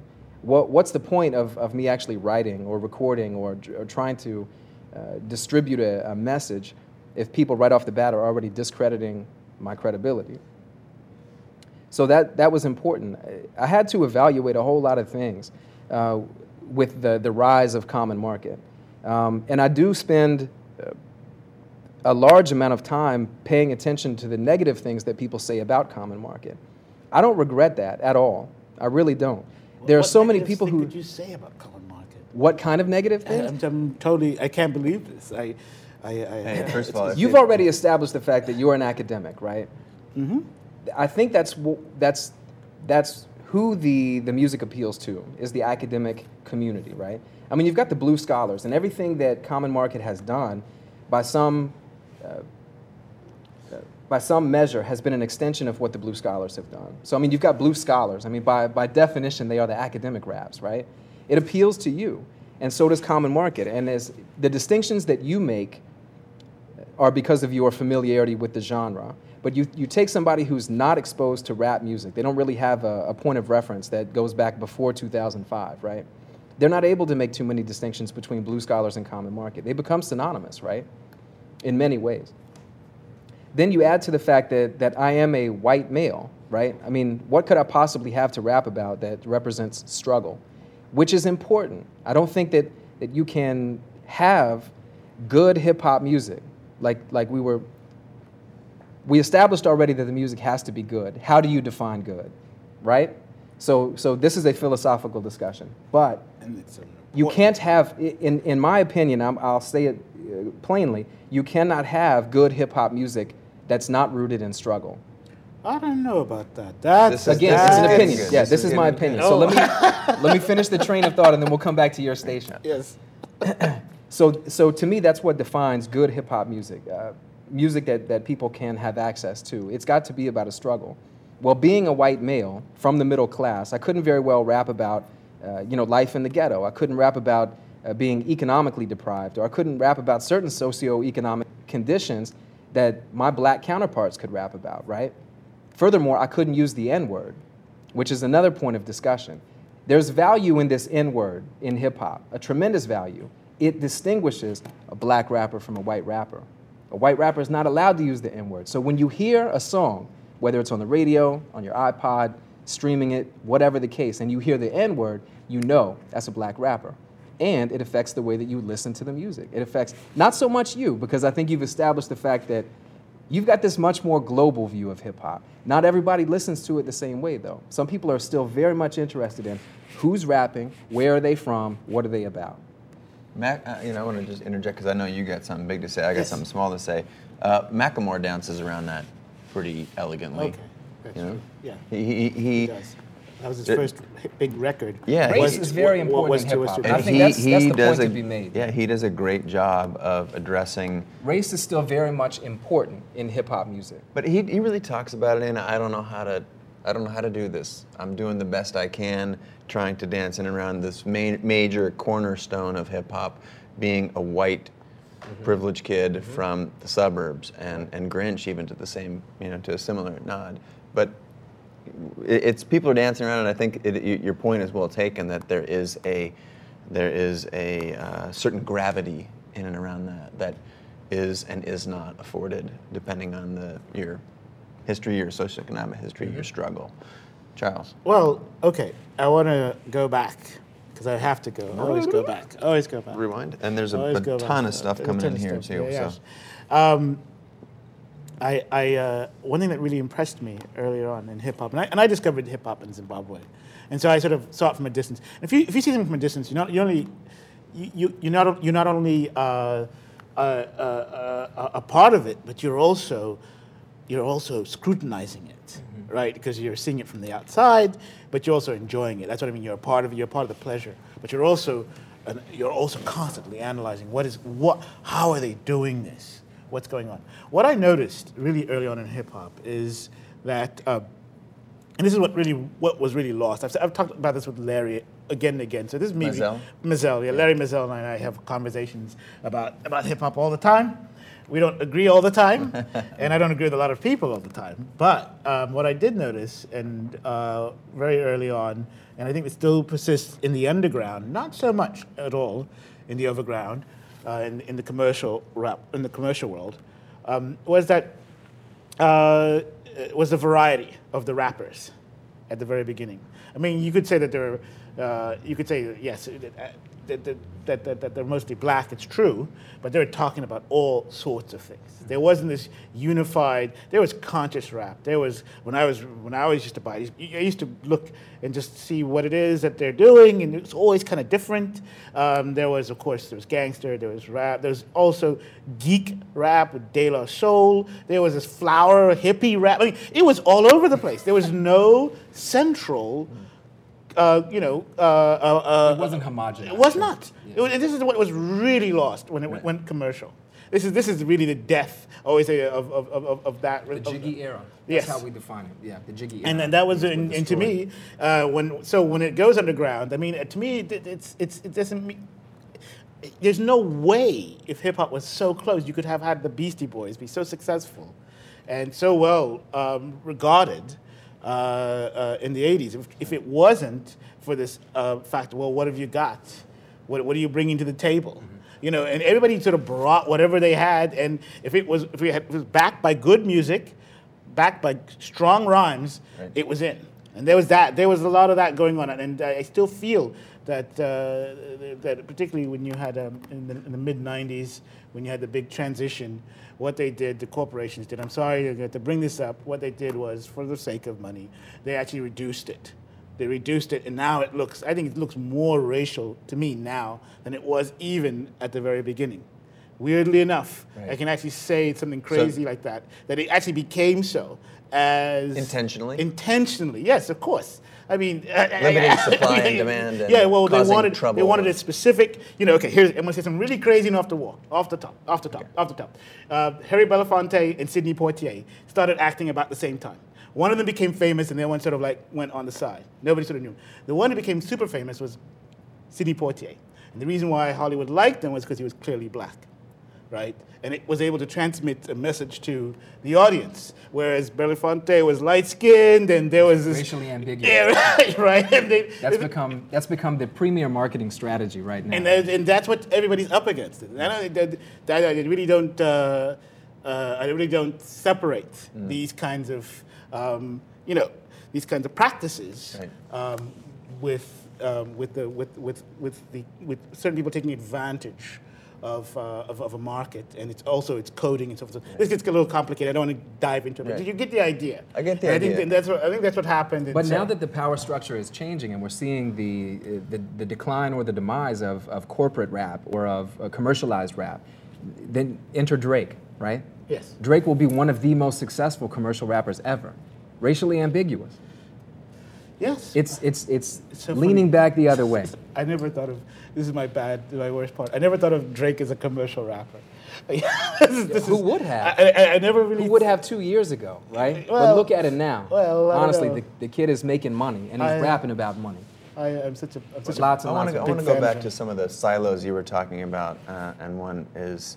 Um, like hip-hop with a message, and uh, a lot of that, I mean, it all has a message. There's a word that's escaping me, um, conscious. Let's go conscious hip-hop. Yeah. And and K R S One, for example. K R S One, Tap oh, You. Tapped him. Which on I, stage. Which, we which we I, tugged on K R S's shirt sleeve a little bit. I mean, yes. yeah, but, but, let, but let, let me... Us. Yeah, I just let, want to make that clear. Okay, like. but but it was very important, I feel like, in your career, when you have someone with that, with that, weight in the industry mm-hmm. saying like one of the foremost. You're, you're continuing in this conscious hip hop, this tradition, mm-hmm. and mm-hmm. and you tap him. He comes up and performs on stage with you here, mm-hmm. which is how yeah. huge is that? That's yeah. like jumps on the stage. Unbelievable to have him on stage, and then if I'm not if I'm not mistaken, you you guys went on tour. You you backed them on tour. Mm-hmm. What was that like? I mean, um, he's absolutely a legend. Yeah, without question. Uh, you know, his his legacy, I think, continues to be uh, to be determined on a daily basis because he's still alive. Mm. Um, had he had the fortune of passing away ten or fifteen years ago, getting gunned down when he first started appearing with yeah, all his then, uh, then, guns yeah, K R S, and ammo. Yeah, K R S would be, you know, the silkscreen T-shirts, you know, like medallions, uh, you know. Honored in, in such a way that, that I don't think he'll ever have the privilege of being honored now. Um, so so I'll say this much about K R S. Uh, in two thousand three, two thousand four, two thousand five, I did highly regard K R S as the teacher. That's that's one of the many names that, that people have for K R S. He's also the, the philosopher. Teacher. The philosopher. Yeah, He's yeah. a lot of different things. I mean, talk about reinventing yourself. Yeah. This guy is a master. Um, But I still hold him in, in very high esteem, um, and and I have to I have to say this much that K R S is to people my age who came up on East Coast hip hop what Snoop Dogg is to West Coast heads. Like Snoop Dogg continues to make terrible music. Snoop yes. Dogg is rapping on this new Katy Perry single, right? And this this verse is awful. It's it's god awful. There is no way that this is. This is a master at his craft, right? Snoop has fallen off. It's official. Snoop is done. But the West Coast can have him. You just have to give me K R S. Yes, this guy says some crazy, crazy stuff. K R S is out there. He is way out there. But you have to you have to appreciate the reverence that I have for him in the same way that, that West Coast folks have this reverence for Snoop Dogg. Completely different people, but he is my cultural icon. So to make that connection back in oh five, to actually make a yeah, personal absolutely. connection with K R S that was based in uh, this idea of hip-hop culture, um, even as a religion, hip-hop as a religion, K R S and I sat down at a table and had a discussion about hip-hop being a religion. And he said some pretty crazy things to me. We haven't spoken since, and that's important for people to understand. it, it's, it's, there's Maybe. a good reason. Okay. I mean, there, or there's a good uh, probability. Okay. There is a, a strong probability that the reason we haven't maintained Uh, communication since that discussion is because my views on hip-hop as a religion were very much different from his. Mm-hmm. So we, we covered a whole lot of really interesting things over the span of uh, just two or three days. Um, but he said some things to me like, you should use the N-word. It, crea- it, it, it creates controversy, and people will pay attention to you. Yeah, Quentin Tarantino would tell you the same thing. Absolutely, sure. You know, he told yeah, he told me that I should say that I'm aligned with Al-Qaeda. These types of things. Like we we explored a whole bunch of different That's, philosophies, yeah. if you will, right? Yeah. KRS's philosophies. But I wasn't at a point in my life, and I'm I'm not at a point in my life now, uh, where I was ready to embrace these uh, these ideas. For the sake you know? of them, you know? Yes, yeah. That yeah. sounds kind of heavy. Um, and and so I, I say that because people still continue to ask me about my relationship with K R S-One. Like, what is it? What does it mean? Uh, what's the relevance of it now? I, it, it was nothing more than um, having the opportunity to, to connect with that cultural icon. You know, to uh, yeah, I was seeking validation to some degree, but it was more so a personal validation than it was a commercial validation. Like, hey, everybody should buy my album because there's a sticker on the front with a, a quote from K R S-One. That that was pretty insignificant. It wasn't for the sake of selling albums. This was a personal connection that I needed to make for the sake of understanding my role in hip hop culture. Could I ask you a question, just real quickly? Yeah. Uh, what's your what's your relationship? Speaking of relationships, what's your relationship with uh, Sabzi now that you're doing this project? Um, it hasn't changed much since he moved to New York, uh, you know, from, from the way it was when he lived here in Seattle. Like, Sabzi and I don't really move in the same social circles. We never have. We were introduced through mutual friends because we're both Baha'is. So through a, a Baha'i friend, we were introduced to each other and, and somewhat encouraged to make music together. I mean, it, it wasn't like, hey, you two boys run along and play, and, and Common Market is what came as a result. But the time was right. You know, the time was definitely right for us to do what we did. If it wasn't for the, the connection that we made through music, Sabzi and I probably never would have met. Like, really, we, we don't hang out in the same social circle. Mm-hmm. Any of the mutual friends that we have right now that we've created as a, as a, since the formation of Common Market have just been on that pretense and that basis of music. I hope that, that makes sense. Yeah. But are you and, still and, making music, though? Are you still making music? No, we're not. You're not? No. No, we're not. And, and I think a lot of it has to do with the fact that we move in different social circles. Um, take Macklemore, for example. Like, in my opinion, I think it makes a lot more sense for Sabzi to produce an album for Macklemore right now than it does for us to make a Common Market album. Because we created the Common, the first Common Market album at a time when, when our circles intersected more so than, than ever before and more so since, right? That first Common Market album, uh, the, the self-titled album, in case people are, are curious, they, sure. they might not know. Um, when we made that album, it was at a time when uh, we were more connected. Does that make sense? Yeah, and I think that's what people identify. That's what they get out of that. Um, we had no idea what to expect when we made that album. But because the response was what it was, and because we, we had people who were interested in working with us and working for us, mm. then we said, okay, let's, let's try it again. Let's take right. the next step. So we put out another album. Then we toured to support it. Then we formed this Mass Line Collective. Like, we're just taking baby steps. Sure. None of this was a master plan that was devised back in two thousand three for us to get to where we are in two thousand ten. We really just took it one step at a time. I'm, I'm good friends with Sabzi, and, and, and we had lunch not too long ago, maybe two weeks ago, at Cafe Vita in New York, and he said almost exactly the same thing that you said. This is not some master plan.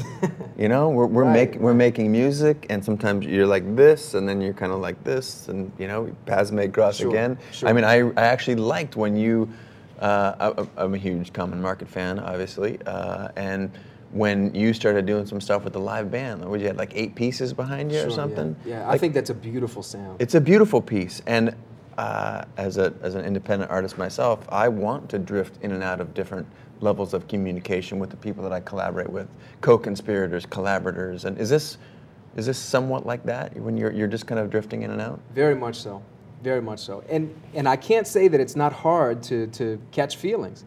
You know, like sometimes you do take this stuff personally, um, particularly when you start to resent things. Uh, not people, but but lack of opportunity or or missed opportunities and that sort of thing. Like. Yes, I will always wonder what would have happened if I would have worked a little bit harder. What would have happened if, if my motivation was different well, but to become artist, more. What artist doesn't? No, I, exactly. You know? I'm not saying that I'm an anomaly. Okay. I, I'm just saying that that's the, the sort of things that you deal with, and believe me, it can get really tricky in your head. Like people can people can start to say, well, uh, you know, Saab said this, and then they go back to Sabzi and say, Ra said this. Or what's happening with you guys? There is there is no beef between me and Sabzi. It, it, it has nothing to do with uh, with a, a break in our friendship, or with a uh, with a rift, or or anything that that we can't get past.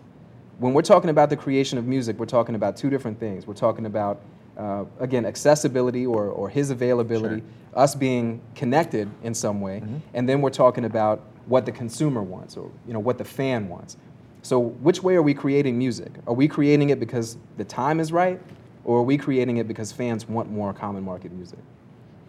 I'm gonna, I'm gonna ask a question or two from people on the internet who are writing in via Twitter to uh, Hashmark, uh, C J Live, um, Marco Collins, uh, well-known well-known D J, um, describes the uh, Seattle sound as musical intelligence with knowledge. And I don't know, that sounds that sounds pretty heavy. If Marco says it, then you just have to accept it. There's, there are some folks in this community who speak with such authority. Marco is one. He dropped the bomb there. It was a good yeah, one. No, I um, gotta be honest, Marco. I have no idea what the hell you're talking about. Musical intelligence with knowledge? Yeah, music intelligence. Oh, I like music it. intelligence it, with it sounds, he says it sounds big. Yeah, well, Yeah, yeah. I'm, it doesn't yeah. have to. I really don't think it does. Let's talk about Vitamin D's production uh, for a second, or even Jake One's production. Jake One would be a probably a good one because he's got a larger, larger. I love Vita. Sure, course, sure. But. Specifically with Vitamin, I don't think his sound is big. Oh. If we're talking about big versus small. Oh, no, no, no. I, I, bump, I, I, bump, there, I don't know. Bump. Bigness to me. It's different. Like it, it, it is very much rooted in the West Coast sound. Anything in message. Well, no, no. Wait. Actually, the production that I, I've heard, you know, with um, uh, with Chocolate's last record, uh-huh. uh, which he produced, was it, it was pretty full. I mean, yeah. It was rich. I got to give you that. You yeah, know, that's, and, that, to me, that's different. I'm talking and, more so about uh, stuff that he did for like Encore. Well, yeah, but like on the layover. In, in or something D Black's like last record, that I mean, that heavy. I mean, there was, there was some, some real rocking. I should be clear that this is, I'm not trying to discredit Vitamin. No, no, I'm not. I'm not saying discredit. Vitamin is one of my favorite producers. No, no, no, no, it's not a matter of discrediting. I'm just saying uh, we're just deciding. Big I mean, versus small sound. And, and, and, and I think Vita, if I was going to go for small sound, I, I would. There's other producers that I think really do that well. This is not to say that a, a, a producer's bad or good, whether no, they're no. doing a big sound or a oh, or, no. or, or a minimal sound. I mean, that, to my my that that's that's neither here nor there. I mean, you can do a big sound and be horrible. In fact, scare everybody yeah. away, right? I mean, either way of the question. But I was just my question is, well, what kind of sound do is is Vita's sound? That's all. That's all. Did Vita weigh in on this? Uh, Vita, no, Vita's still sleeping. Oh, I think. Okay. uh, but a lot of people have. I got Grinch is writing in saying, "Hey, oh, what's say up?" Hi. Uh, we'll say hello to Grinch. Where are you, buddy? Nice one. Um, interesting. Go back to the territorial comment that you made. Mm. Um, the net has made hip hop less territorial. Comes from Andrew Matson. I agree. I agree with him. I, that's and my and and say. as a as an example, he talks about Drake, the biggest star being from Canada. Mm-hmm. He's got uh, Houston, Atlanta, Vegas, all kind of stirred up together. I mean that, and and oh, if, he, Matson's talking more so about Drake's style, like his uh, his his sound. He's from. The influ- he said uh, specifically, Drake says, "I disagree. The Nets made hip hop less territorial. Biggest star is Drake, and he's from Houston, Atlanta, Vegas. All one right. word." Oh, I thought Drake was from Canada. But and let's throw in Vancouver, Houston, Vancouver, Atlanta, Vegas. You can also say, uh, you know, um, what, what's his Henry Osborne's new project.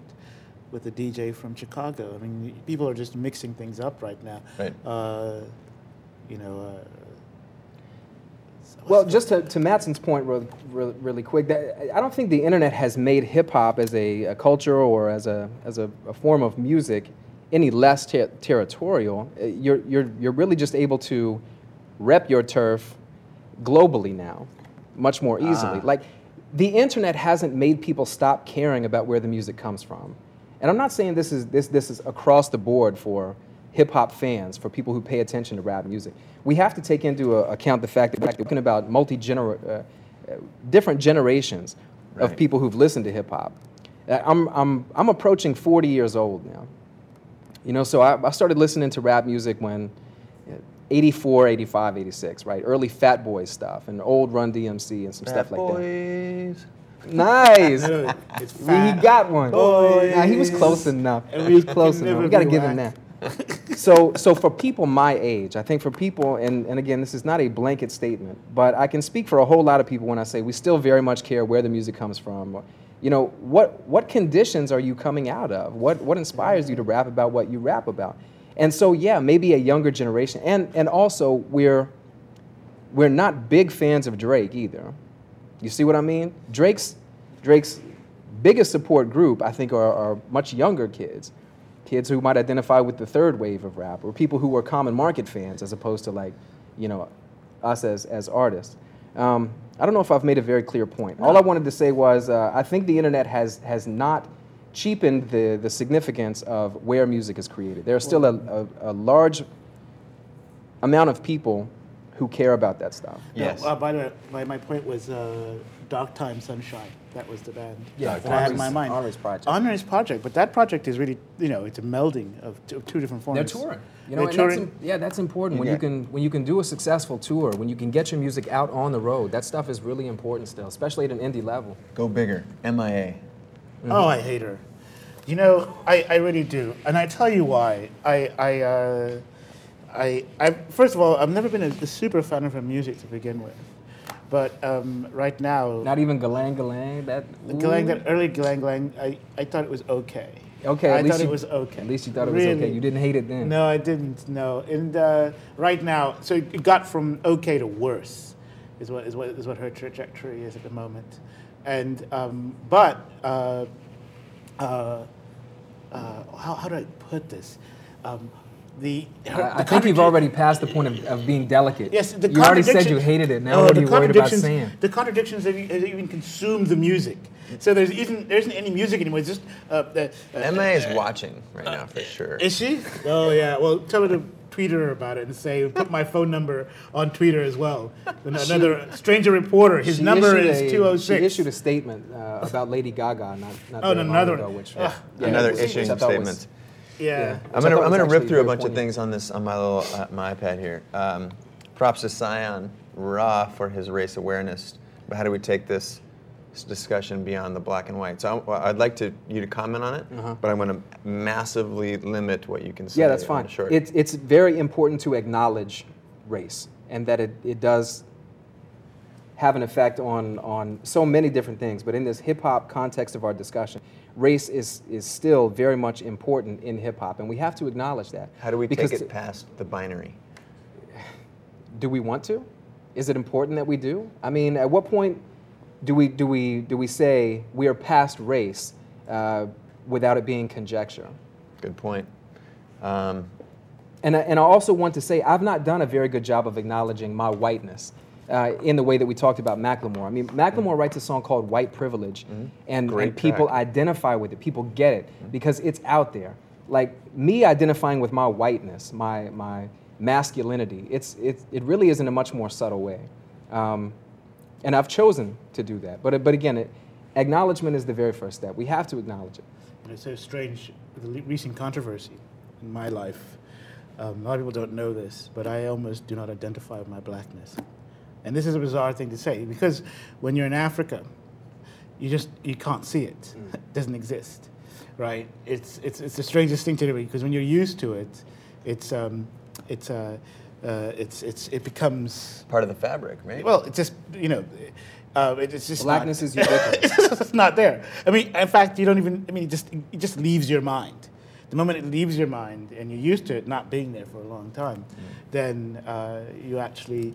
You, you, you white people are the same way. Yes, you know, of course. They, they spend yes, most of their yes, time yes. surrounded by white folks, right? Yes, and so yes, they forget about yes, their whiteness. Yes, yeah, and but, and that's that's a problem but, when they have to interact with other cultures. It, it becomes an issue when they can't apply the sensitivity that's required to relate to to issues of race. Yeah. And so they revert to this default mechanism of saying, "Oh, it's always about race. Charles, you're always playing the race card." When in fact you never identified, and, and I'm speaking now specifically about uh, one issue, but but with that issue, you never specifically said, the teacher is a racist. That wasn't your statement. The statement was, the teacher failed to realize that there are racial implications. There, there are race matters that apply to this these circumstances, right? Yes. And and that's, it, it's about awareness. It's about sensitivity. No, it's not ahead, about being racist. Charles is about to jump out of no, his No, no, I agree, I agree, I agree. No, no, it's totally, you know, uh, a lot of people, you just brought up a big point.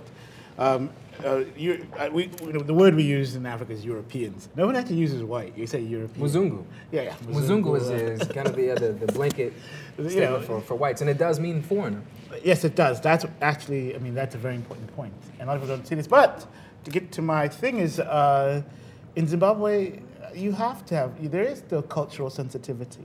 This was another thing that I was trying to point out, was to say there is cultural sensitivity. In Zimbabwe, we have this uh, situation between uh, the Shonas and the Matabele's. It's a long historical thing and involves almost, I mean, there's maybe Europeans came in in the middle of the nineteenth century there, but for the most part, color is not the issue here. But it's as profound and as Uh, difficult as a racial situation. Yeah. And you have to be sensitive to it. Yeah. Right? Yeah. And this is what it is. Weirdly You can't enough, just go and say, uh, you know, it doesn't matter that you're Shona. Yes, you're right. No, it you get does the point. matter. It does matter. It does and, matter. And, and, and it does matter point, in what like, context, because lots of people died. You can you and can tell me all you want, so, like so, you so, don't so see race. So, like, so, me, I so don't see I, color. I, I, I, do, I do agree with this point, but, yeah. yeah. That's all. All right, no, that's good. I'm gonna I'm gonna keep on this little short. Like I want a little bursts from each of you guys. Um, we need a buzzer. Toronto hip hop, Rich Kid, Tona, Theology. Oh my goodness! Tell, tell, man, the world is just blowing up. I, I lost track of uh, of, uh, of Toronto with um, Maestro Fresh West. No, you even Chocolare. Chocolare.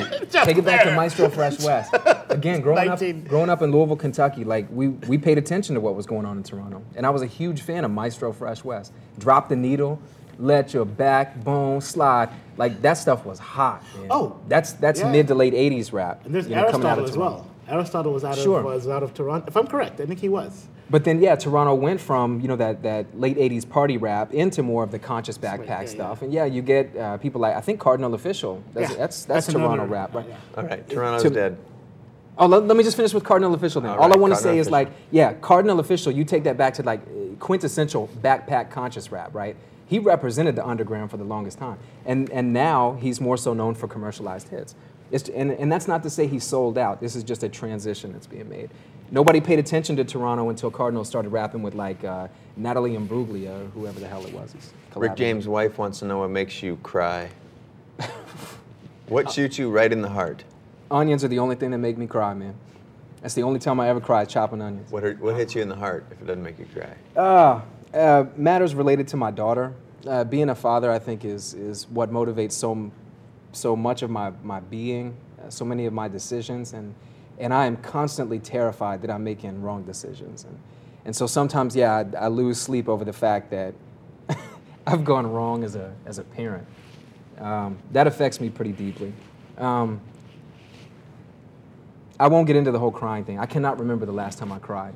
And that's that's that's not to say that uh, as a, as a uh, No, man, I think it was more the heart, like em- emotionally connected. And, and, yeah, and, no, and but I, I, I talk about this, this whole it. idea of crying. Like, I, I have, I feel like I've been uh, disconnected from so many of my emotions since living in Seattle. I talked a little bit about conditioning and about how this place really can affect uh, the person that you become. Mm-hmm. I think I have become very cold and callous since living in Seattle. Wow. How does uh, hip hop kind of play into or parse into more visual mediums like uh, like photography, like filmmaking? Man, that, As that ship has sailed. As a filmmaker, I want to hear from you on this. That ship has really sailed, um, and I'm talking uh, on a on a commercial level. When I think back to like the late nineties, mid to late nineties, uh, when companies like Coca-Cola were using underground rap to promote things like Sprite, like the first time I ever saw Grand Pooba rap in a Sprite commercial. And then they had Pete Rock and C L Smooth promoting Sprite. Oh, K R S One, my friend. K R S One yeah, in the ring. In the ring. In the ring. Like I mean, these, this was important. This stuff was really important. Um, then towards the late nineties, when when when we had the development of that that jiggy era rap, it just became not so much more about promoting a product, but about right. selling a million records. I mean, it really became about making all the money that you could make. So is is, is hip-hop music contingent on visual media to to sell records? I mean, no. as, as as a filmmaker and a yeah, photographer, this absolutely. is this is an interesting point oh, yeah. for me, and, and it's very interesting to Sergio here, who's yeah, written yeah. it a couple times now. It's when I perceive and when I feel hip-hop music, and when I, in one way, when I feel it visually, as in it's, it lands on my senses, there's a thickness, a depth to that presentation mm-hmm. that has a profound effect on me. And is that what's make, what makes people buy records? I mean, a lot of the audience there are visual artists, and, and this is a loaded this is a loaded gun. So what? I mean, well, you're a filmmaker, Charles. Well, what? you know, um, to begin with, you don't. Hip-hop sort of grows up at a time when visual images are more and more accessible. The production of imagery, right? right. Uh, production of video becomes, I mean, it's, it's almost, uh, it's, you know, yo yo M T V Raps is, oh, you can't separate that with, um, with like, modern era hip-hop. It's, right. it's crazy. And all of that was about, you know, was about, you know, that was very territorial, I have to admit, because you got to see, you know, um, Uh, the Bronx. The, the, the Bronx.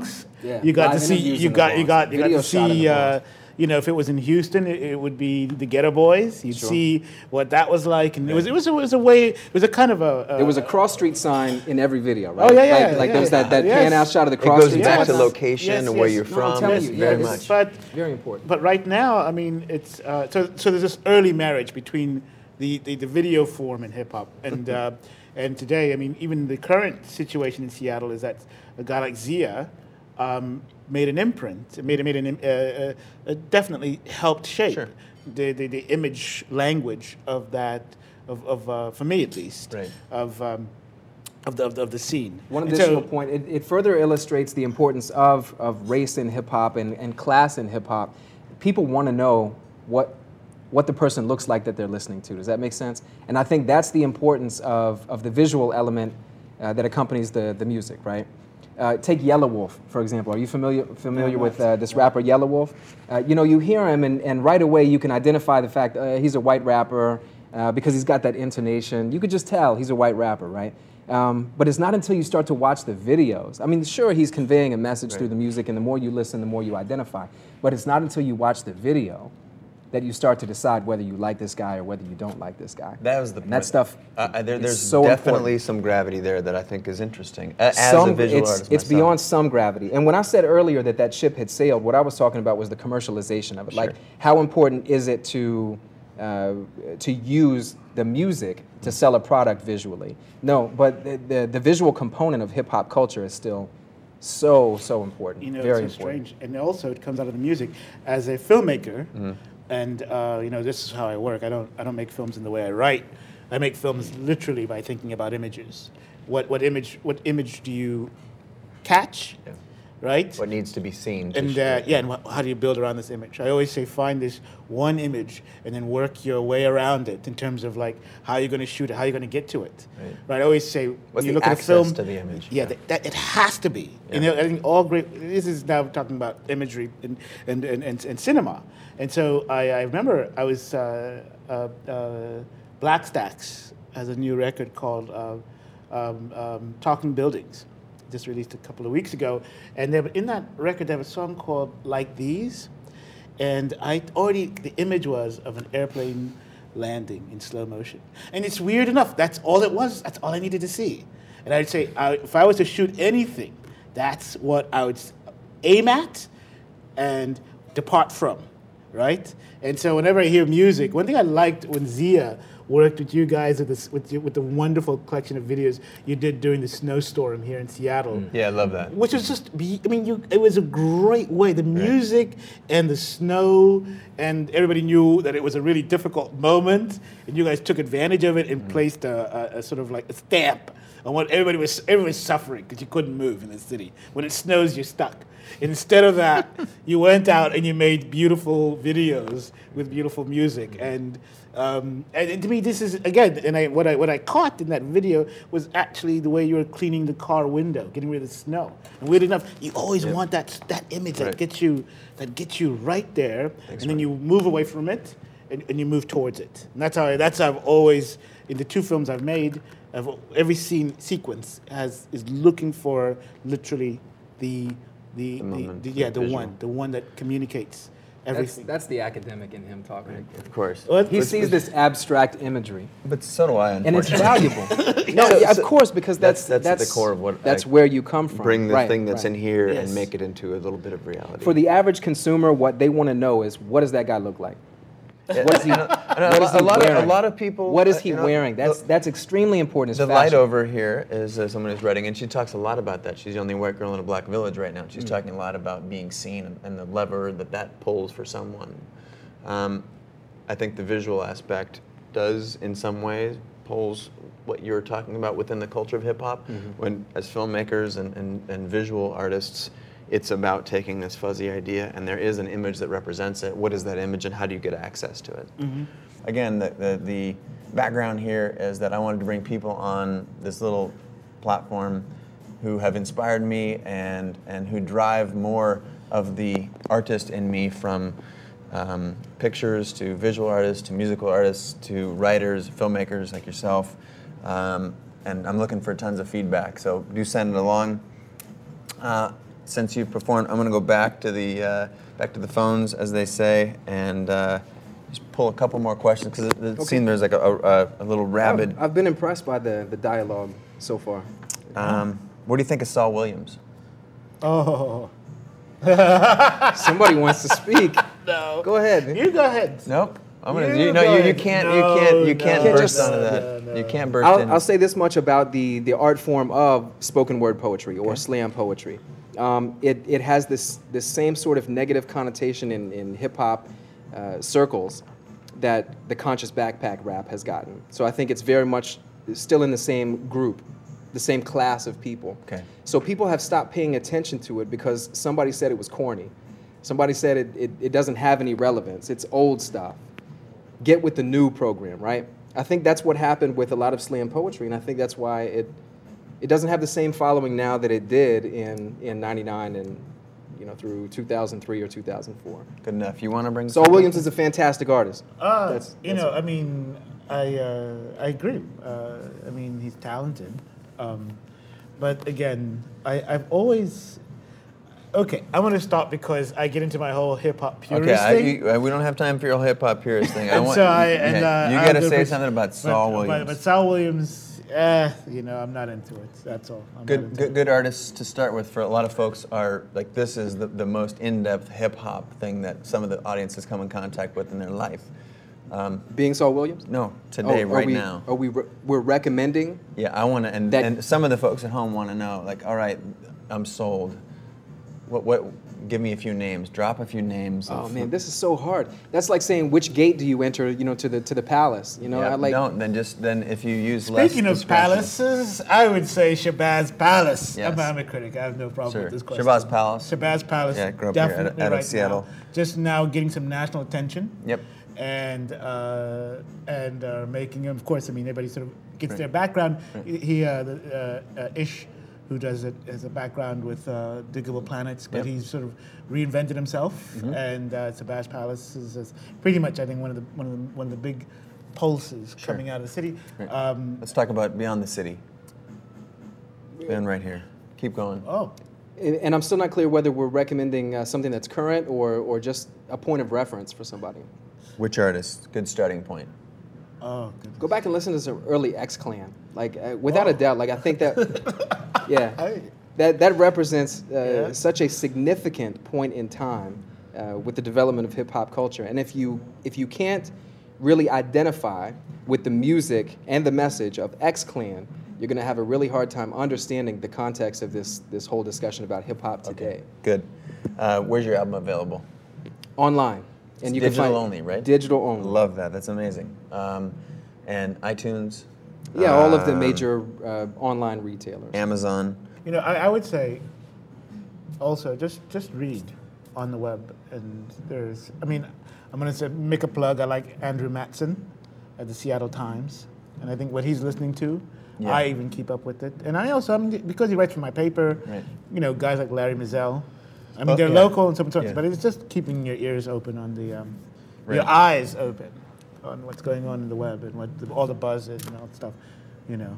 It certainly is the Wild West, and this show is very much part of the Wild West. So um, tell us what we did poorly, tell us what we did well. Um, this is there's been a lot of requests for more of this, and I promise to deliver it. Yeah, um, j- just don't say things like uh, less hip hop, please. This is not a hip hop discussion. Again, like I think right. it, it bears repeating.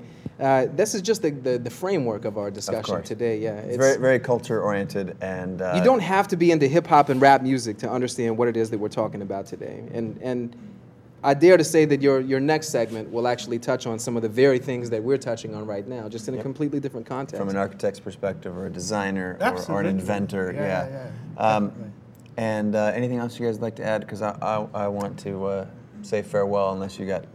You want to throw something? No, I, I'm. I'm thank you, you very you much. This is first you have of all. A film to plug. Uh, uh, no, I, I was gonna plug. Yeah. I, no, I can't. I, I can't plug my films. Uh, if you, uh, I, I will. If you don't. Yeah, if you, you can. But uh, you know, I uh, just plug them, Charles. Just plug I, uh, I, I've made two films. One is called Police Beat, and uh, that's uh, that's available on Netflix. You can just download it. I think it's actually for free even right now. And then there's one called Zoo, which is not for free, for a good reason. Um, and, uh, you can go check that too. I met him with Rob DeVore. Uh, we're we're partners, we're filmmakers, and we're working on a project right now. Um, I also just want to really thank, I mean, um, everybody, you know, I, I, all over, really, all over the I mean, I'm sorry I have a global perspective. Mm. No, but anybody who's doing hip-hop in the world who's giving me pleasure, I want to thank them. Mm. Really honest, that's, that's how I feel about it. And. Uh, And sp- locally, I just want to thank, you know, uh, everybody who's really made the scene so exciting at this moment. And, uh, and I want to thank, you know, Ralph invited me today. He did. It was him. It was his idea, and I want to thank yeah. him for being so uh, can, thinking about what can you do to make things come together. This is what, what's happening at the moment. That's my last thing. That's my last thing, and uh, that's all. What about you, Mike? Oh, and ten forty, Roger. You're always on my mind. I love your stuff. Love it. You're the, one of the best producers out there. What about you? Just a message of thanks as well. Uh, thank the both of you for participating. When I, when I approached you with this idea, I, I had uh, very little in in mind uh, in terms of you know how it would unfold or what we would accomplish.